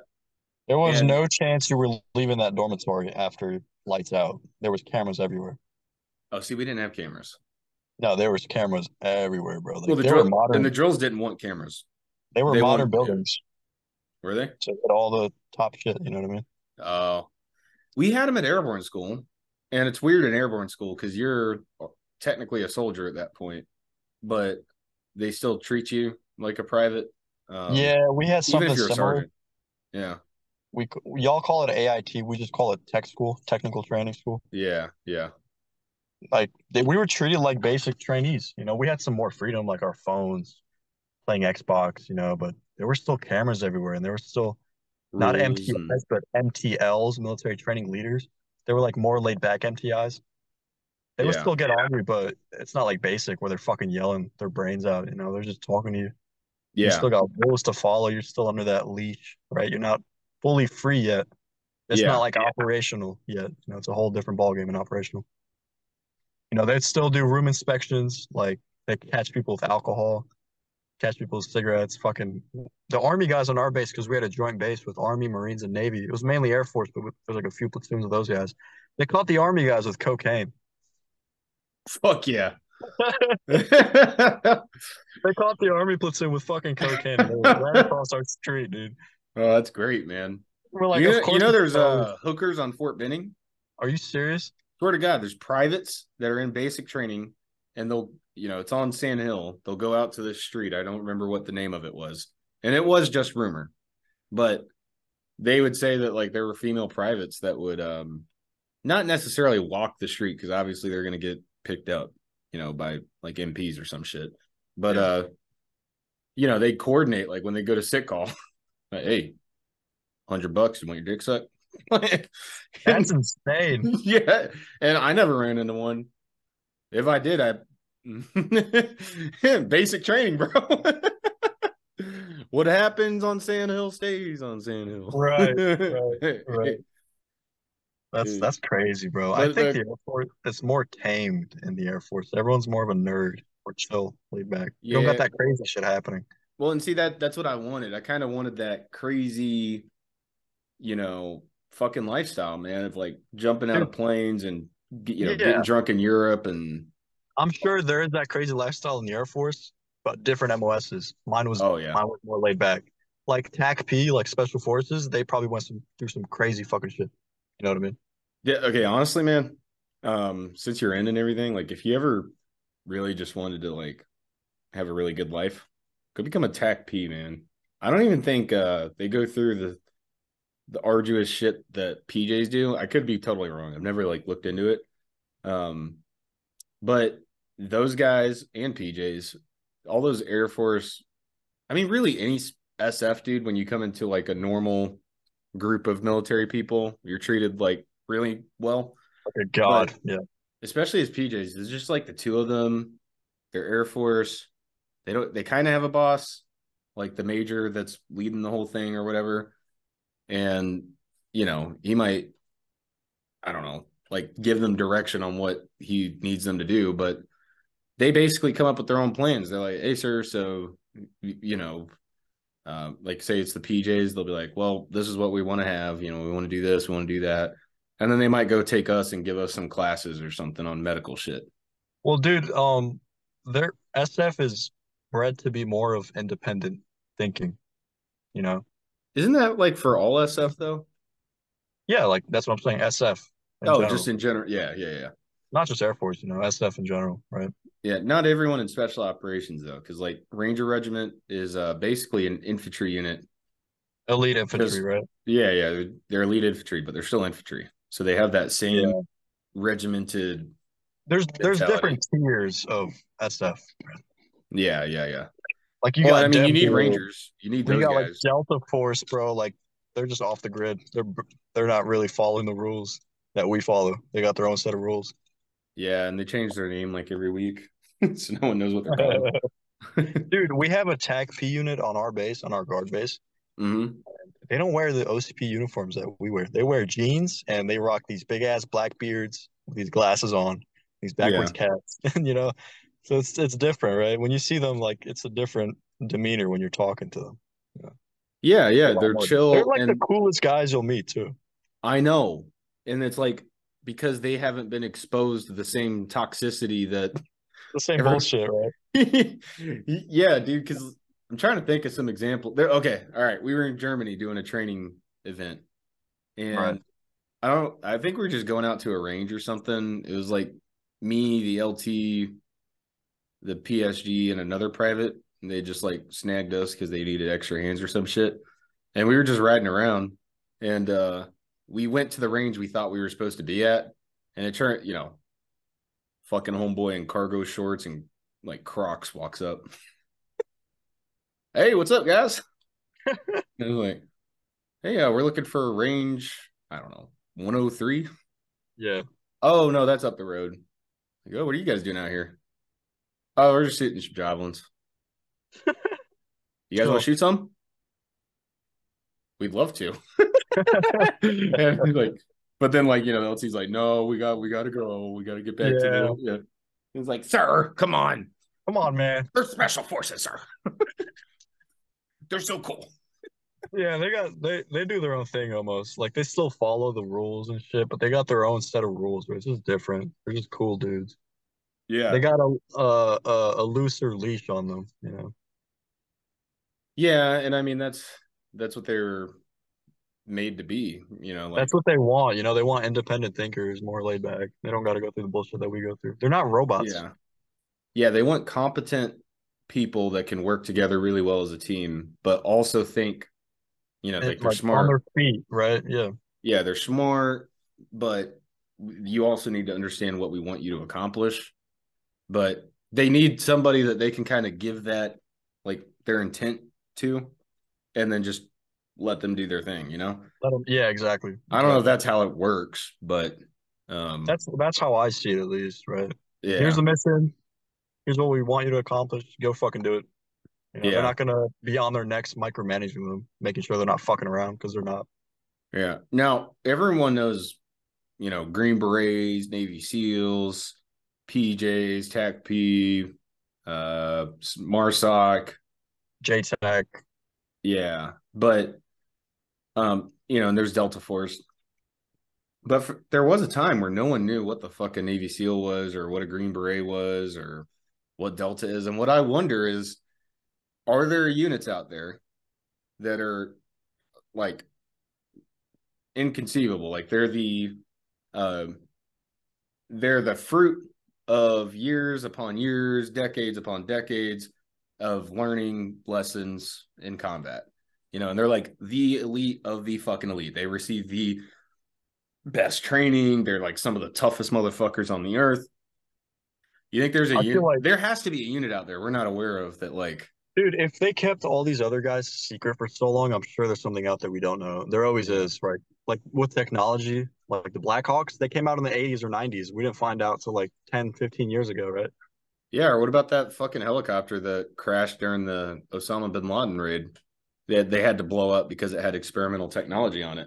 Right, right. What kind of So- shit did that thing have in it? You know, Yeah. We don't know, bro, honestly. Like we don't know what we don't we don't I mean, shit. it had to be something pretty fucking serious for them to risk their lives going back and blowing it up. you know? I'm sure they didn't exactly want to go blow it up. they had no choice, you know. yeah, it was like, You don't want We can't Taliban let them have your this. darkest secrets, right? yeah, it's like what the You don't fuck? want a UFO crashing in Afghanistan and the Taliban are flying it next week. they can make us levitate and examine our DNA with their helicopters. What the fuck? but but dude, going back to the special forces, I feel like that elite group that you're talking about, I feel like it compromises of the best of the best from other groups. yeah, Like the best of the JTAC, the best of the PJ, the best of the uh, Delta Force, you know. yeah, They got guys that are already trained and they they see who's the best of the best in that best group and they pick them out. Yeah, It's not like they recruit people, "Hey, we want you to join the super secret elite squad, but you have no training." yeah. Oh, So- yeah, yeah, yeah. You know? So they, they know who they're picking. Like they got guys with 20 years of experience that Oh, have yeah. they know they could trust. They've done some crazy shit. They know they're gonna follow the law, the, the rules and the orders, no problem, right? They're gonna ask them to do some nut nutty shit. They're gonna do it, no problem. yeah. But I and feel like loyal to a fault. Like, um, I don't know how it is everywhere because I only have my experience in my platoon.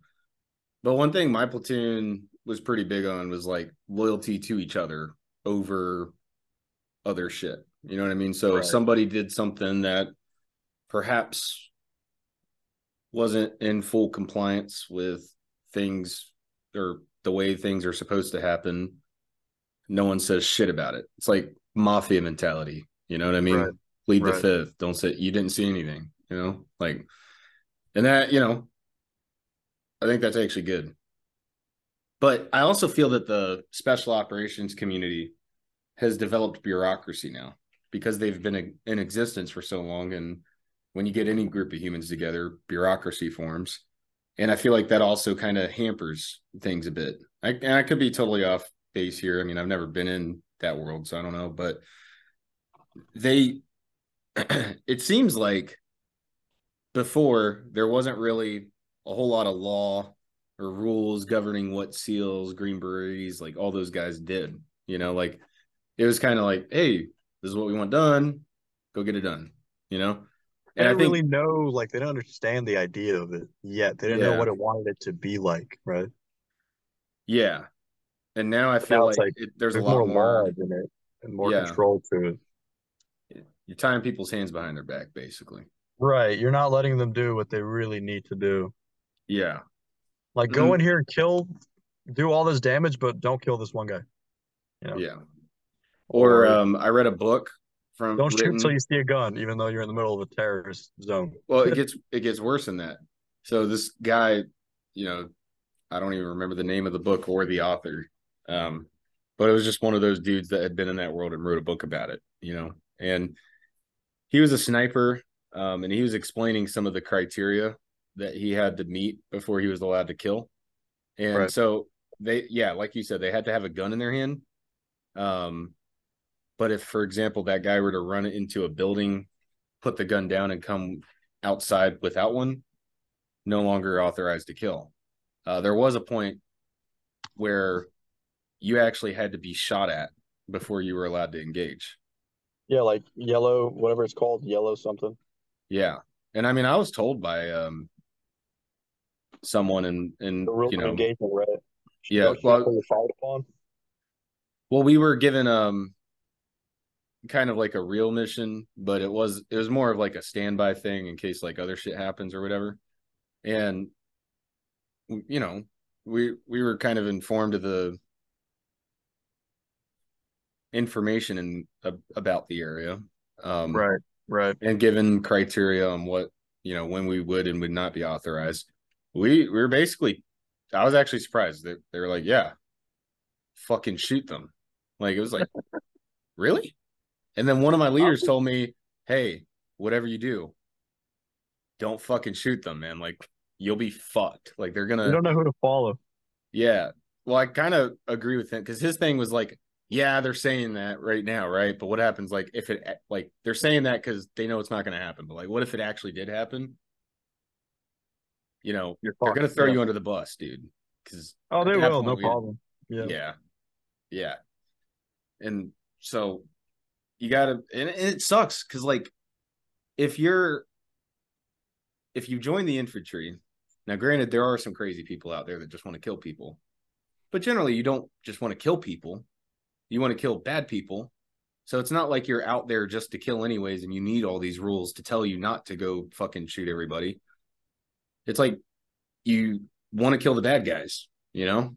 Um, Right. sometimes shit happens, and Jocko kind of lays it out the best. You know that retired SEAL team commander. Yeah, Jocko Um, Willink.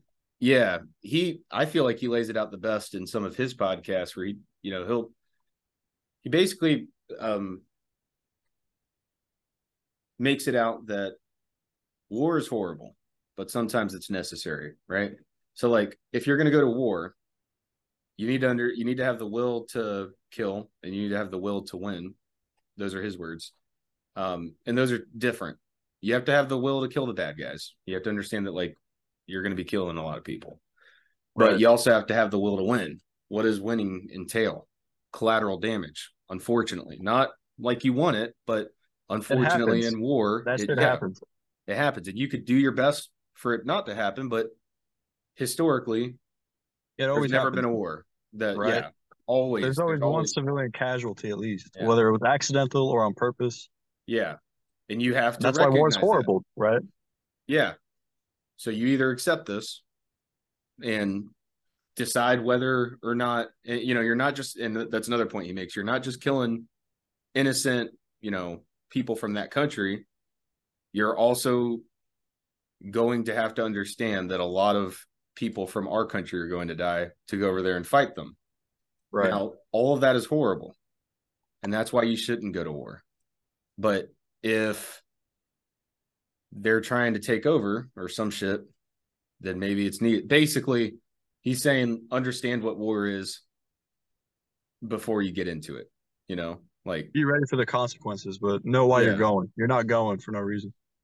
yeah, don't be naive and think that you're going to fucking like put all these magical rules into place and prevent every fucking casualty. It's not going to happen. and you can't go into war timidly, like scared to shoot, whether it's a civilian or that guy or you got to be fucking ready to go. You know what I mean?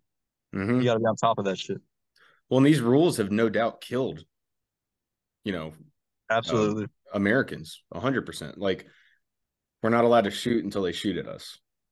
like wait for the AMRAP to blow up before we start shooting back. You know what I mean? Yeah, and I I have a hard time imagining the full ramifications of a rule like that because I've never been shot at. But like, imagine that though, right? Or Tim Kennedy, another dude that talks about it with Jocko, I think, maybe even on the same podcast. He talks about that rule, and he talks and to kind of like put it in terms that everyone gets. That I thought he actually, uh, it, was kind of a clever way of framing it. Is that basically what that rule is saying? Is like you're not allowed to react until that person's knife is at your throat. You know, Yeah. like That's you're crazy. almost you're almost going to get killed already before you're even allowed to begin to react. You can't prevent the future until you're certain that it's going to happen, like type of deal, right? Yeah, It's kind of crazy because they kind of tie the hands of soldiers when they do that type of stuff. But I understand why they do it because there's been situations where we just shoot and it was the wrong target. Well, and mm-hmm. ironically though, I and of course it's hard to prove this, but I feel like you'd probably have less casualties if you had a policy in place that was like a shoot first, think later. I'm talking extreme aggression, roll in there, fucking murder everything in sight. I'm not saying Right. like we already are understanding that war is a horrible thing. And I'm not saying you should go out of your way to kill innocents, but you shouldn't go out of your way to preserve life of, from another country if it puts people from your country at risk. I feel, you know, like I mean, Well, Our country's tough. never gonna be like that. You know, the only time they're gonna send in like a full kill squad is like some special forces group, and we're Bro, Vietnam was that.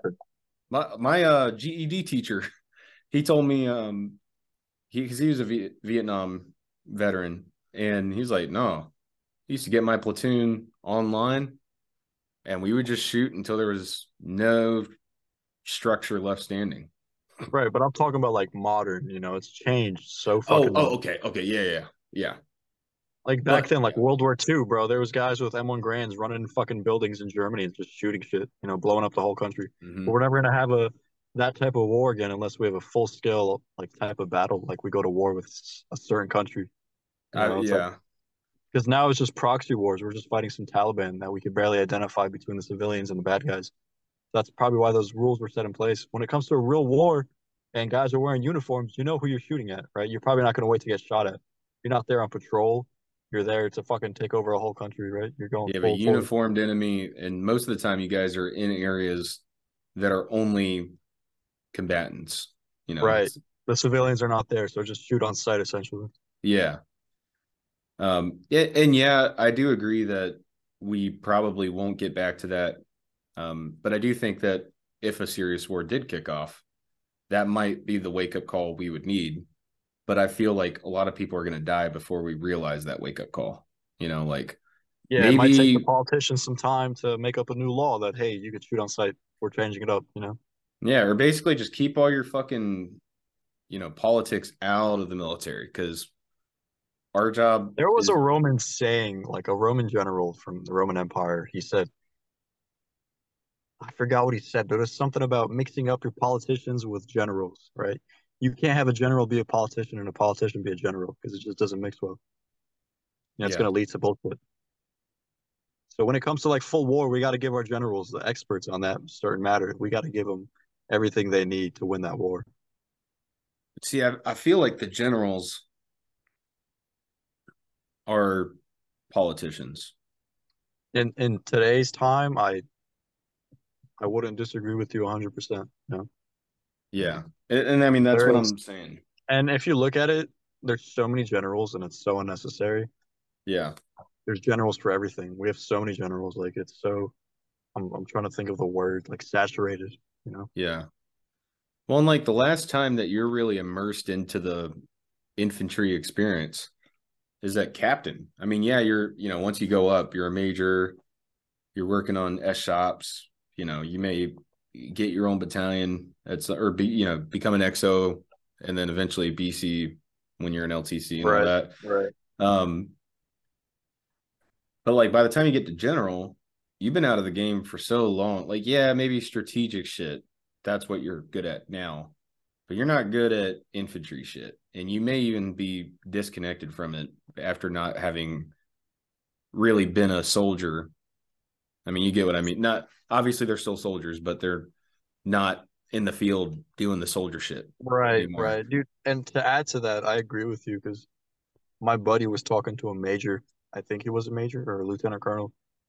And he said, Yeah, dude, ever since I made it to like 04 and 05, it's all about politics. It's not even about the military anymore. It's just politics and being right Yeah. and trying to move up in ranks, you know. It's not even about the mission anymore. It's just a whole different thing. Like once I was captain, I was doing my job, you know, staying on top of shit. But once I moved up, it just changed completely. Yeah. Have you ever so you listen to the podcast uh that Jocko has?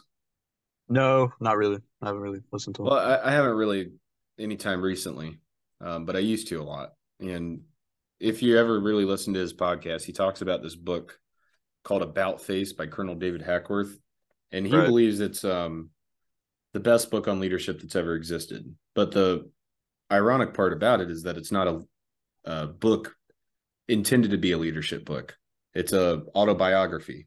He's writing about his life. And one of the thing, and I, you know, read it, um, and it was an awesome book. It really is. It's very easy to read, and it's very immersive. You lose yourself in it, you know.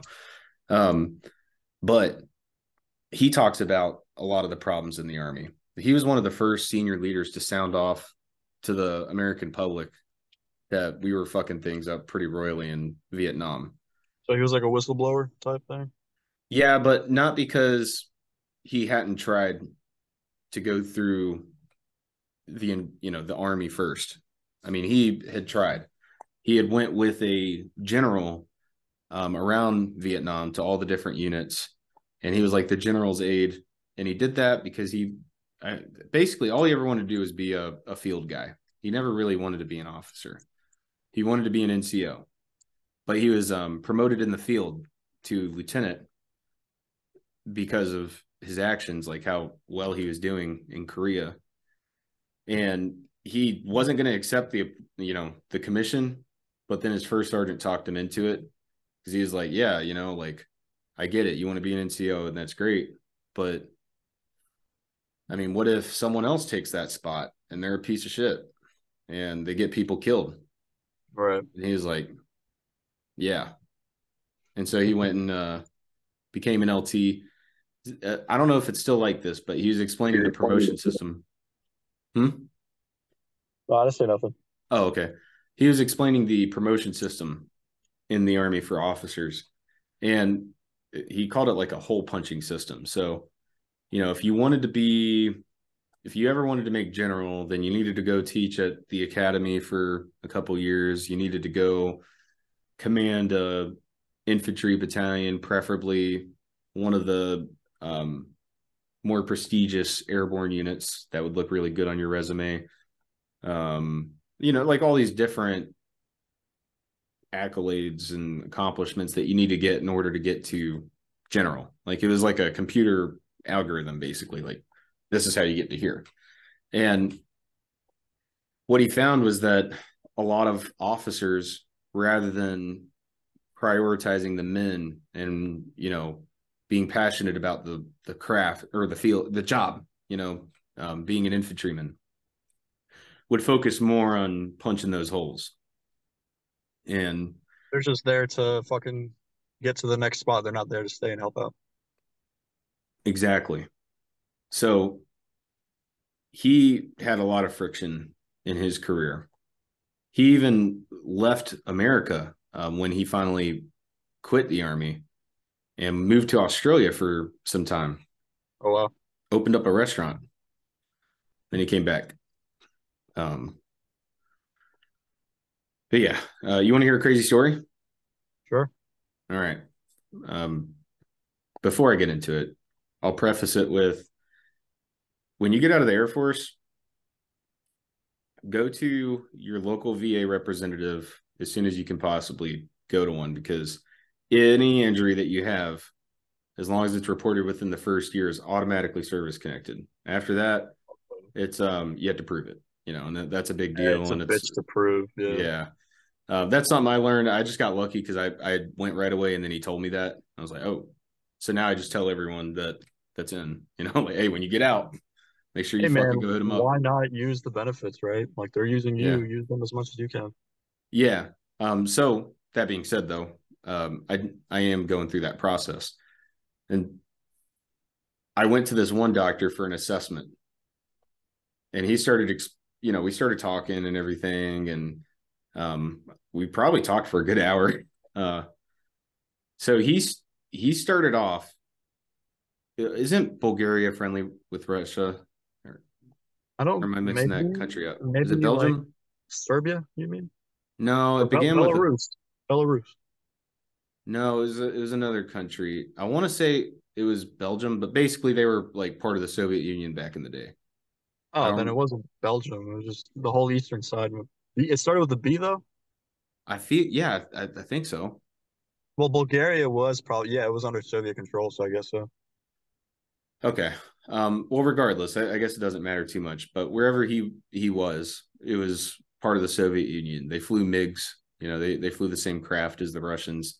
He was an Air Force pilot um, originally for that country that was in the Soviet Union.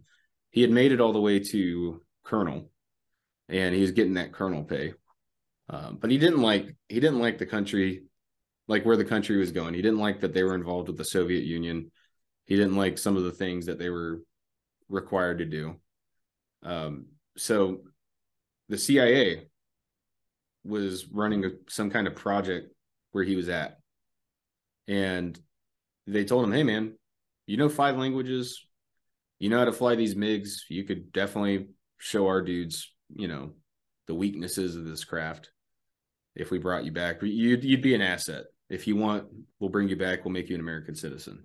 Right. And that was the perfect opportunity for him. You know, that's what he wanted. out. Yeah, Yeah. so he accepted it, came back to America. He was teaching people how to fly and everything. Um, more of like a civilian contractor. He even would go overseas with them though, and like when they weren't actively in missions, he might run some concurrent training with them. You know, teach them about the MiG. That's But- cool though. Yeah, and I mean, you would probably know this because you're in the Air Force, but I never realized how many oxygen tanks that pilots go through. I didn't realize that. Yeah, dude. The air gets pretty thin up there. They need as much as they can get. Yeah. Uh, well, I guess like back when he was over there, uh, it was in Iraq. This was before, you know, the siege and 9 11 and all that. Uh, this was when Russia was still there. And I guess the Americans were there in a limited capacity or something. Um, anyways, giant, they would just throw these oxygen tanks in a big giant pile. They were conducting missions where they would fly near the perimeter of Russia's airspace for that base that was in Iraq. right And Russia didn't really want that smoke, but they kind of wanted us to back off. So they, you know, shot some missiles that were intimidated or intended to, you know, blow up at the perimeter and everything. But I, I guess one of them had, str- you know, actually struck that pile of oxygen tanks. And he said that it had punched through his calf and out the front of his leg, and it had went through his back and out his gut. Damn.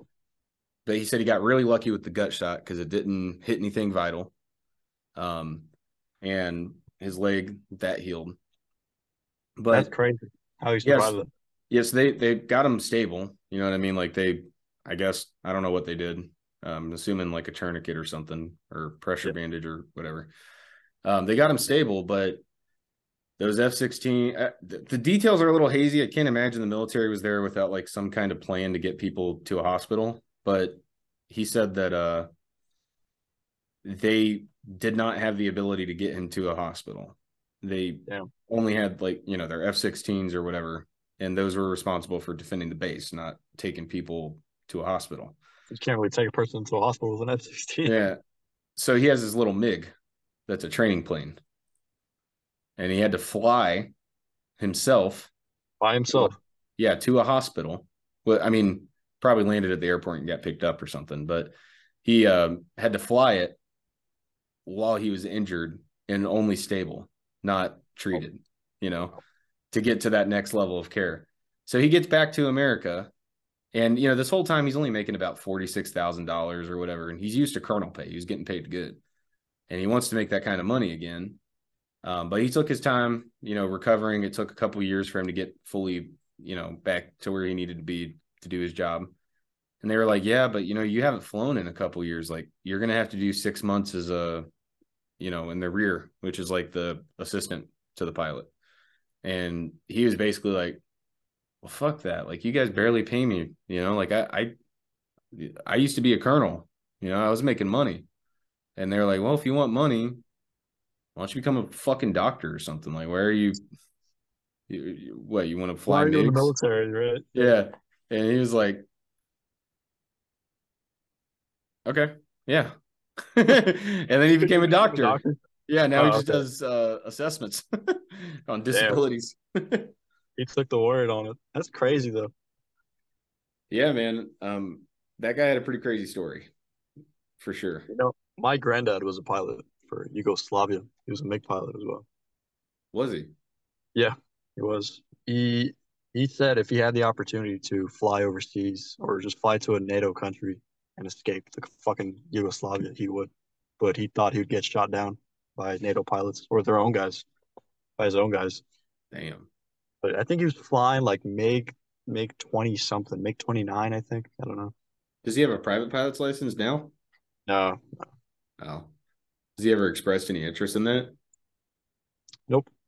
Oh. he didn't really tell me much about it, but um, because the country capitulated, it's no longer a thing. The So he country can't really- capitulated? Yeah, it's not a country anymore. Yugoslavia. It broke up. Why? Um, internal fighting mainly. There was probably other countries on the outside that were causing the downfall of it, but um, Huh. yeah, mainly internal things like civil wars, like the war with, that.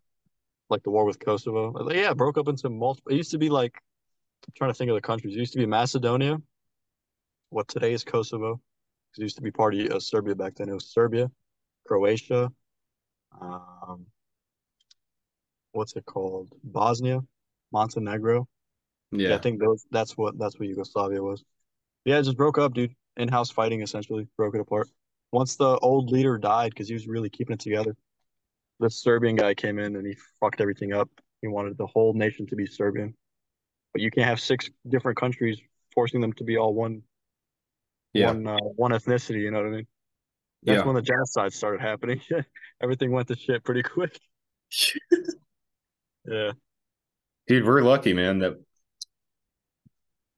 we were born I mean, we're lucky to be alive, anyways, just from you know right. the whole right. like you were the one out of the million sperm that made it in or whatever. But yeah, also being born when we were born, like with all this technology, and we then also pretty good time. Yeah, and then where we were born, you know, like in America, where like wars country. never happen on our soil, you know. Yeah, yeah, and we're pretty fucking lucky, have, dude. Yeah, it's not even just because we have great defense, like our continent is just not an easy thing to attack. Oh, you got two oceans on both sides and mountainous terrain, and there's a gun behind every blade of grass. You know. Yeah, yeah. It's not that easy. What was that Japanese general? Yeah, he said that during yeah, World War yeah, II, yeah. I think, because they were going to invade Japan, uh, uh, America, and he's like, "Dude, there's a gun in like every house. Every house we're going to try and get into, we're going to get shot at." So, it's not the U.S. military they were afraid of. Of course, they were afraid of them. It's just that the fucking big ass civilian population with all these guns. Yeah. That's a big thing to take down. Well, to shift topics a little bit, I actually have been opening with this with a lot of the guests. Um, but I wanted to mix it up and try something different. So I'm going to ask you anyways, though, because I'm kind of curious. Um, we're planning out a vacation in at the end of 2023. The idea is we're going to set aside 500 bucks a month unless you're one of those people that's already financially responsible and you already have money. Right. Um, then, and at the end of 2023 or 2024, the beginning of it, um, you'll have six grand. And where the fuck can you not go with six grand, you know, for two weeks? Right. Everywhere. You can go everywhere. Yeah. Yeah. So I was thinking like it would be dope because, you know, when you're a group, part of the problem when you're traveling overseas is you know, I guess maybe not you because you've done it a lot, but you're always a little worried about like the airport. Like, am I going to get hung up here? You know, like, am I going to be able to get home kind of a thing? Right. But if you got a whole group with you and like everyone's trying to help you, you know, um, you're not going to be alone. Yeah. And then plus for safety, you know, just it's just nice to have a, a big group.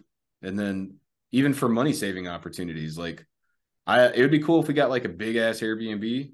Um, but maybe even like some of these hotels, like if you're going to get a really good deal if you bring 10 people, you know, and oh, you yeah. rent 10 rooms, probably get a good rate, you know.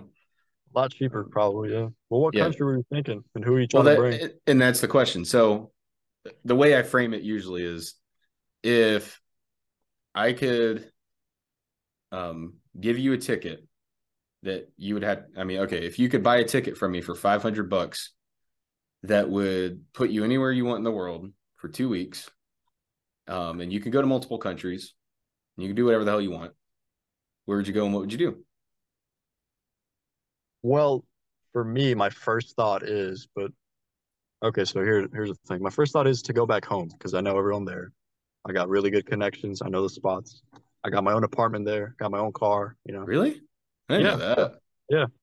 No, honestly though, like if you came with us, um, I think that Albania would be an option because that would be dope. Go to Albania, Albania for a few days. Dope as fuck.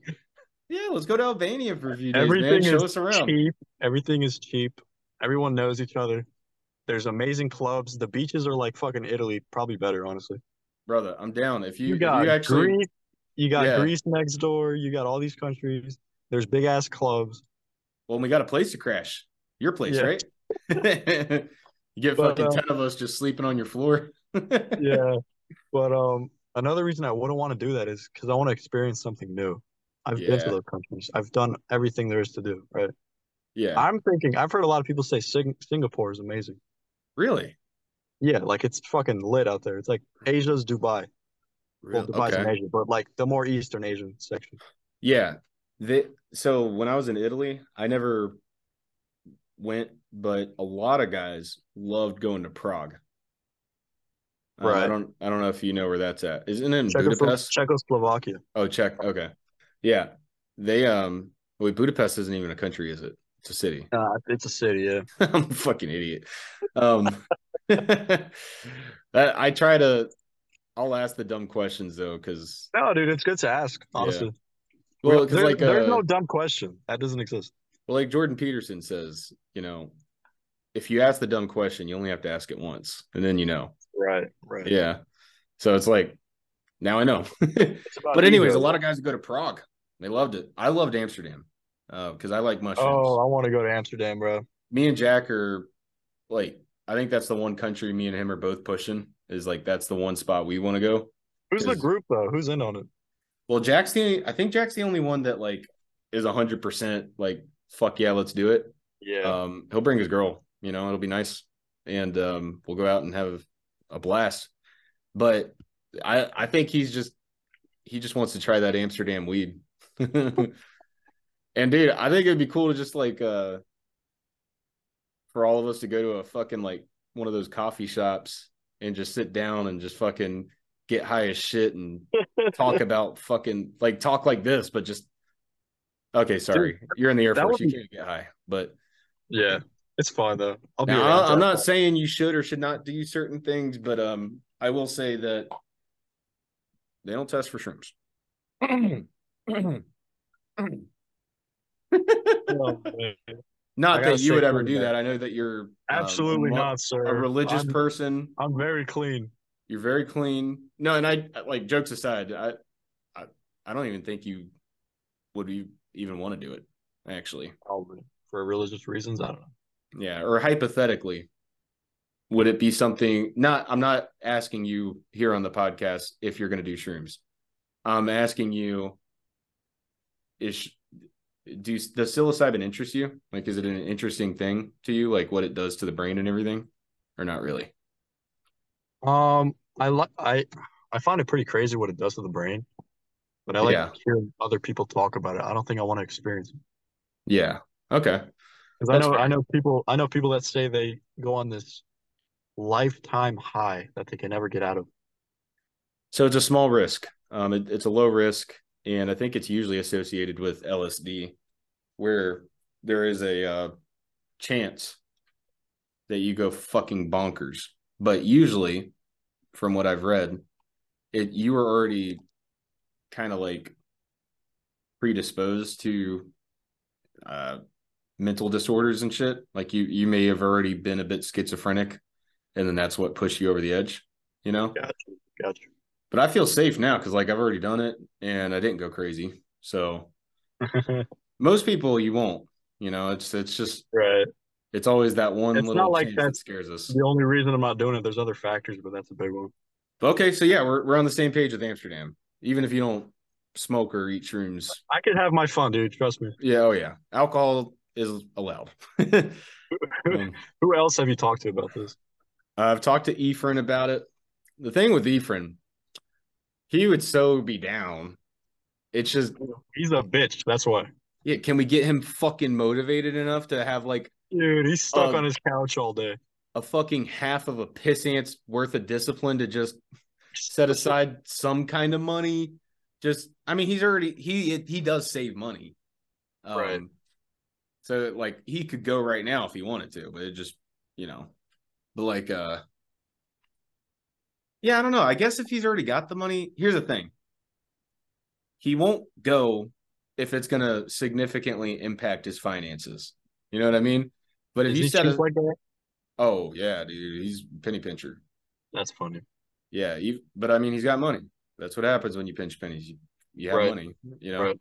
So I I respect it. I wish I was wired a little bit more like that, but um, yeah. So Efren, I talked to uh, e Mohan. I, I did talk to Mohan about it. Yeah. Um, I talked to Jalex about it. You don't know him, but uh, he's not coming. I think Mohan said he's actually down though, and um, but he didn't want to go to Amsterdam because he doesn't want to be involved with all the shenanigans we might get involved with. Um, Is he older? He's about he's my age. Oh, okay. Um, you know who you should talk to is um uh one of one of my friend groups that that were part of USM. Um Reese, you know Reese, Bloody Shadow? yeah, I still talk to him. I actually tried to get him on here, but it's kind of hard to. He's going through some shit right now. Let's just put it out there. Okay. Uh Alfredo. Remember Alfredo? Yeah. Yeah. I, me and him met up with Reese when I was in Texas because they were there too. Isn't it so Wow. crazy that Spartan actually made it into Ranger Regiment? Oh yeah, that is fucking nuts, dude. That guy just disappeared, but he actually made it. He was Yeah. being I thought he was just one of those airsoft kids that wants to pretend to be SF, but he actually That's what I thought too, man. when he was like, Dude, props to him for that. he's like sitting there on Xbox. I'm playing zombies and talking to me. He's like 14. He's like, "Yeah, I was thinking about like I'm probably gonna become like a special operation, like Marsoc or something. He's like, oh okay. That's and in my head, I'm like, he's like, I don't want to like put him down, but like in my head, I'm like, it's probably not gonna happen, my man. Yeah, dude. but- Yeah. and then then he surprises us all and just fucking does it, dude. I think he's going to Ranger school right now. He's already a ranger. Yeah. Well, I mean, like he's in regiment, but I think they finally sent him to Ranger school to get his tabs so that he can become like uh, a, an actual accepted member of the team. Right. Because I don't know if you know, but like when you get picked up, so like if you want to go join the Ranger Regiment, you go to something called RASP, and once you grad, RASP is basically like they basically have a Hell Week in there, and they just like I guess for one of those weeks they just fuck the living daylights out of you, um, and then if you survive like the first three weeks, then they give you like some more basic training on like how to cut doors open and shit. And then you just go to regiment and you're treated like not even human garbage, like actual garbage until you get your tab. You're you're considered more of a nuisance. You're you're a liability. You're not an asset until you have it. And even when you get a tab, it's not like you're an asset. You're just kind of like, okay, well, you're not Acceptable. heard. Yeah, yeah. Like we can use you. But then um from what I've heard from my uh, friends over there is that um you really need to have like some schools and like some deployments and stuff like that before you really start you know catching traction in your career and stuff in regiment. Right. I've and Spartan actually told me that uh regiment isn't where you spend your career. Regiment's like a stepping stone. You go there, it sucks, and you either get the fuck out or you move up and go to special forces. Okay. I feel like that's the best route for anyone in combat arms.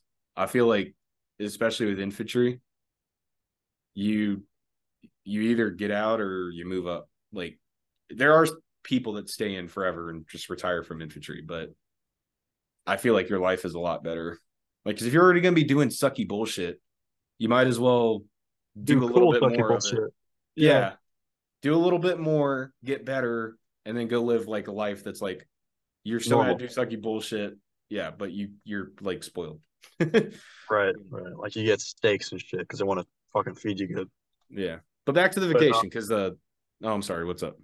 Um, there, there's you could honestly talk to old USM guys about it. Yeah, man, because um while it's not necessarily a Teenage Plain, Austin, the kid from Canada, yeah, and um, there's a bunch of people. I didn't know he's Canadian. But Yeah, he's from he's from, Mon- Mon- what's that called? Quebec, I think. Yeah. Um I'm I'm I think Green's actually down. I talked to Green about it too. Uh especially if Jack's coming, I think Green's all about it. Well, it's so much easier for them because they're right there next to Europe. We're going to Europe. It's like Oh, fucking, They got a train that goes underwater from the UK to France. You know, it's a train ride over there. It's not like they're crossing over the fucking Atlantic. Yeah. So they better be down for it. it's like a Oh. train ride away. Um Czech, I think, is actually interested. Oh, I want to meet Czech, dude. I want to meet Czech- that fucker. I have some shit to say to him. He's a nice guy, man. I'm telling you, he really I know, is. yeah, he's, he's a good kid. He helped me out Yeah. with some shit when I was going through it. Kid. I think he's like the same age as you. He doesn't have a beard though, so No, I don't mean kid like that. I'm just the way I talk. I I I, I know, just fucking me. But uh, he doesn't have the beard though. So you got a beard now? no, I said he doesn't have a beard. So is he a man? Oh, oh. I mean, according to your faith. is that a thing? Like, um, is beards Um, like uh if you, gotta can grow one? if you can grow one, it's encouraged. Okay. Actually, once you grow it past a certain point, you're not allowed to shave it. What? Yeah. Oh my god, that sounds horrible. Like I like a beard, but uh Uh, you I gotta don't go want like to commit to it for life. Yeah. security threat at an airport. Now, what about um? Because like I went through airborne school, there was a Muslim dude there that, like, he wore the garb. Um, Right. Why do men do that? Is it just a Uh, fashion thing? I don't think that's a religious thing. I'm He not must- sure. I mean, it like might be like uh they only accommodated him for it because it was a religious thing. Otherwise, they wouldn't let him wear it. Are you, sure know? he was Muslim? Everyone said he was Muslim, but no, I never asked him. So who knows? Maybe he wasn't. Because it's I know like people from India have that for like religious reasons. I don't know about Muslims though. That's a good question. Yeah. But what would be cool though? Um, now if you don't want to go to Albania, I get it, especially for like the reasons you were saying. But there's nothing like seeing a country from somebody that has lived there, you know. Right. Yeah, Like, you know spots. Czech can show you Germany like no one can show you Germany. Right. And when bartenders don't want to let you in the bar because your COVID fucking pass or whatever is like not in compliance, he's friends with the, the owner. you know? Like literally, bro. I was over there. Um, I had double vaccinations, but they changed their laws that like if you had double vaxxed and you exceed three months, you need your third one or whatever. It was crazy out there, bro. It's fucking stupid. And it happened while I was there. It wasn't like I knew this going into it. Um, but it all worked out because like while we couldn't go to some of the mainstream bars, Czech uh, knows the owner of like this small local bar, and he let us in. There's like nobody there, and we played this stupid card game called uh, uh horse racing, yeah. and you basically bet with sips of alcohol or shots or something. Um, so like you bet on your horse, and if you're so like okay, so if I want to bet four swigs of beer, um, I have to drink those four before we start the game, and then if I win, I get double the sips that I drink and I get to dish those out to the other players. It's like if- Uno reverse card. yeah, and so for me and my uh, and. Czech's friend, because Czech invited one of his friends, yeah. we kind of allied. I just wanted to get Czech drunk as shit, man. Did he hold it or did he get drunk? um, no, Czech held it. He's German after all. Yeah. He's yeah. Um, I don't know though, because like I went the first time I went over there, I could have outdrank him. I was like, I wasn't at my peak of where I've been at in my alcoholism. Um, but uh, it was about a week after Amsterdam, so you know I had been drinking quite a bit, and uh, Your tolerance level was up there. yeah, yeah, man, my my game was on point. but then the second time I went over there, Czech got drunk. We both got drunk, and he got um, he started getting like aggressive almost. He's like, Czech's built, bro. Like he, I know, I've seen it. yeah, yeah, and he's like, honestly, man, I could take you outside and beat your ass right now, bro. he's like, you always, dude, you're like this American paratrooper, and you're letting me out drink you. I didn't know you were a bitch. All in good Oh, fun, you know. But he's Yeah. he's, he's fucking hilarious, man. And his family is so nice, bro. They're so hospitable. Like Right. they not only gave me dinner every night, they went all out. Like they wanted, they had a guest, and they wanted to impress, you know. And so like they made all their their fancy. Di- Czech told me that's how I know because he's like, "Yeah, my dad's really been going all out, man." And um, They don't cook like this when I'm home, right? but no, I guess his dad's like a passionate chef, or not chef, but like he he likes cooking. He likes you to cook. Yeah. Yeah. And they have all kinds of things, man, because he lives on the very southern end of Germany. Um, so Velo, this this stuff, it's uh no tobacco and just nicotine. but this is seven milligrams. And in Switzerland, the same company sells cans that instead of seven, it'll say 42 and it'll fuck your ass up. And it's awesome, especially when you're drinking, bro. Fuck. Right. Dude, you'll feel it even as a smoker. Like you put one of these fucking things in your mouth, man. The nicotine concentration is far stronger than what's in your cigarette. And uh Probably. You get that Elliot- shit directly inside you. You know, like it, it pierces your skin or something. It goes right in the system. yeah, and you do feel it. Like cuz like a lot of times, man, Like you feel the buzz. Yeah, because like when you first start, you feel it, but then it's like it dies off pretty quick, and then you're just smoking. But like with this shit, you feel it, man. And like if it gets to the point, like I, I tend to go all in on shit, even like bad shit, like dip. So I'll put fucking four of those things in my mouth after I've Goddamn. had it for a week, you know. And Czech's like, "What the fuck, man?"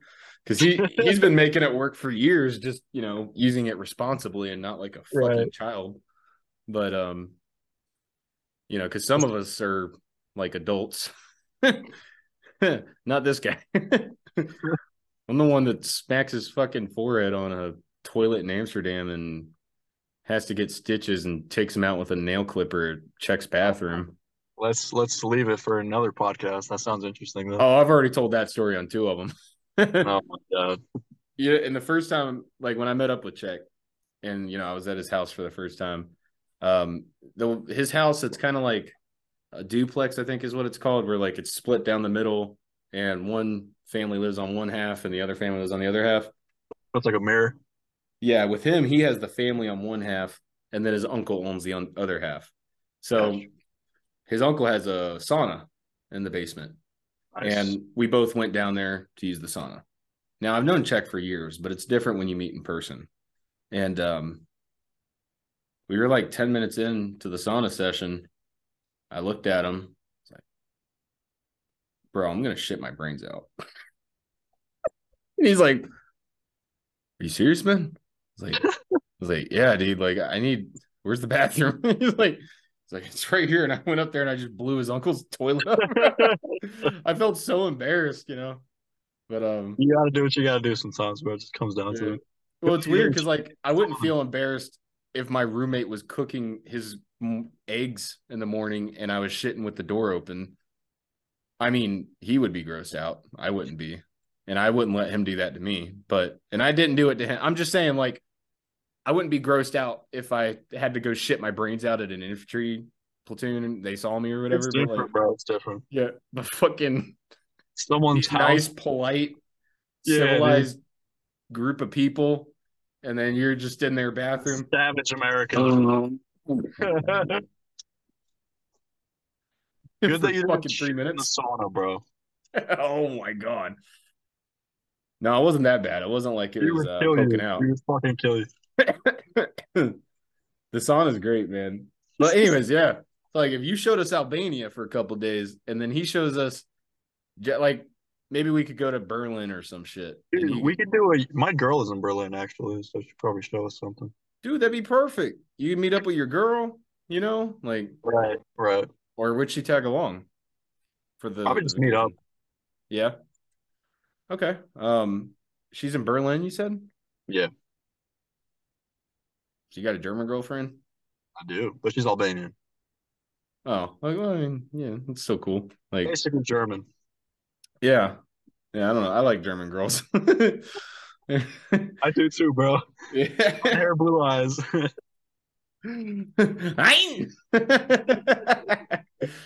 That that is one thing. I mean, you've been in other countries, but like, like over there, you can say the N word, and it's basically the equivalent to calling someone a motherfucker. You know, That's crazy. like it's insulting, but it's not what it is over here. You know, Yeah, it's different Um, out here. but if you talk about the fucking Jews and you dare to make a Jew joke, They're gonna kill you. They're gonna arrest that's you, That's the bro. equivalent. It's the equivalent. Yeah, you can't throw one of these. You know, No, you get arrested for it. Right. Yeah. Um, but they still have their they do have their jokes. It's just private. Yeah, German humor They're is very funny. serious. Yeah. Yeah, because they're serious people, man. You know, they're they're nice, are. but they're serious. Yeah. They make a joke and with a straight face, and you don't know if you're gonna laugh or fucking you don't know how to respond. That's weird. You remember back in preschool days of USM, like when we were all fucking kids and shit? Like Bam? Yeah. Well, Czech uh wasn't very good at dealing with the shit talk back then. You used to get mad, dude. And he used to come up to me and be like, man, I just fuck, like I don't say anything to anyone. They all just call me a Nazi and look fucking like and like I was like, bro, you just gotta learn how to just say Deal something back. You could say Right. shit about Americans. I don't give a fuck. You're just talking shit. And he's like, okay. And then eventually he came up with his insult. And it was the same one every time. He's like, fucking American pig dog. But he's so serious about it, you know, it's threatening. You remember how like every time I mean you you would know especially every time someone leaves the team they have to go through BCT. Yeah. That's not the, the norm anymore. Um but I remember one time he was coming back and I was running his bullshit BCT or whatever and I was Google translating uh, English words into German and doing my best to say them and see if he could understand me. And it would just be shit like run, stop, jump, lay down, crawl forward, you know? Basic commands, dude. And he would actually understand what I was saying. I was like, gee, that's so cool, man. I'm speaking German. and he He's probably it. trying to hold his like laughing. that's what's hilarious. Oh, I'm sure I was making it sound horrible. But Yeah. we got another German in the team now. Um, Oh, he goes by Turner. It's like his gamer tag, and Cool. uh, he's a kid. Uh, but we put that German to good good use and put him on the Google Drive and managing the Discord, and it's very Nice. efficient. It's very Oh, efficient. Germans are very efficient, you know? German engineering. and they always have their German jokes, uh, Turner and Czech. You know, like Right. sometimes Turner will just kind of fly off the rails and start um, saying shit in German.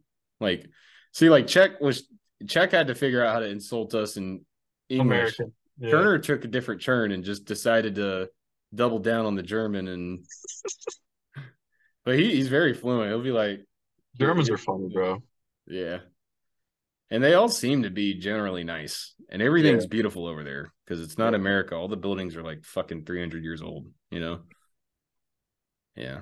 Hey, dude, I'm gonna pack it up because I gotta wake up in like four hours. Yeah. Yeah. No, it's been uh I want to stay longer, but I wish I wasn't working this weekend because I would have stayed up all night. You know that for a fact. Oh, no, no. Don't apologize, man. We always got the next one, you know? Right. Yeah. Hit me up next time, dude. I'll, I'll definitely be more free, probably. Yeah. Yeah, for sure, man. Um, That was a good ass talk. That was fun. yeah, like every weekend, what I'd like to do is have like a group podcast. That'd be Um, cool. man. Yeah, like I still want the one on ones, but um I'll do those like you know during the week or on Saturday and Sunday. But I think Friday night it'd be cool if we could get like three or Like four. four or five people, right? Yeah, yeah, yeah. And just like fuck around and bullshit. Me Yeah, and you, Jack, Green. Yeah. Yeah. And then That'd that's cool. when that's when it gets tough because it's like you can't put too many people in here, but you want everyone in here, you know? so it's, It's gonna it's be like an Xbox party if you put everybody in here. Everyone's gonna start talking shit out of line. Yeah. I actually try to think about the personalities and how they interact. And I'm like, who would be the best like who who could I put together that would make the best podcast with that crew, you know? Right. Yeah. But anyways, I'll let you go, bro. Um thanks for coming on and thanks for doing it. this. Yeah. I appreciate it. Yeah, I thoroughly enjoy these. So, you know, anytime I can get someone on it, Um, it's what's awesome. over Discord? Send me your YouTube or wherever you post these Yeah. on, and I'll check them out. Might be a few days before this one's up. Um, because I don't know if I'll edit it tonight, but uh Okay. it'll it'll be up over the next few days. And it's on Spotify, uh Oh, you edit them? Huh? You edit them? Just uh just the beginning, it'll be like welcome to my podcast, and at the end Right, it's like Right. thanks for watching. But it still takes Okay. three hours to out process. It's fucking But you you you keep like everything we've said. You don't cut it out. no, no, no. I, I unless it's something like we both agree, like, hey, let's go take a piss, you know? Um, yeah, yeah, of course, yeah. Yeah. Or if someone asks me to, because like I don't ever want anyone to feel my biggest thing is I want you to feel comfortable and I don't want you to ever regret coming on, you know? Of course. So um yeah, like I'll edit it, take it down, or some shit like that. If anyone ever had, you know, like, hey man, I'm sorry, but like I, I don't want that on the internet. It's already been out there. There's a chance that someone like fucking recorded it, but I'll take it off my channel, you know? Exactly, yeah. Anyways, bro, I'll let you go. You need go get whatever sleep you can get. And after I get I'll home, try, dude. once this caffeine and nicotine wears off, I'll fucking pass out too. it was good seeing you though. It's been a while. Good seeing you, man. Great conversation. Have a good Right. one and uh You too, man. hook up with us for that fucking vacation, bro. I got you. And, and do you got Snap? Yeah, I'll send you all the my shit over uh, tomorrow morning when I wake up. Yeah, yeah, yeah. Send me that. We got a group chat for the podcast. But All right, man. pieces. Have a good night. You too, brother. Have a good one.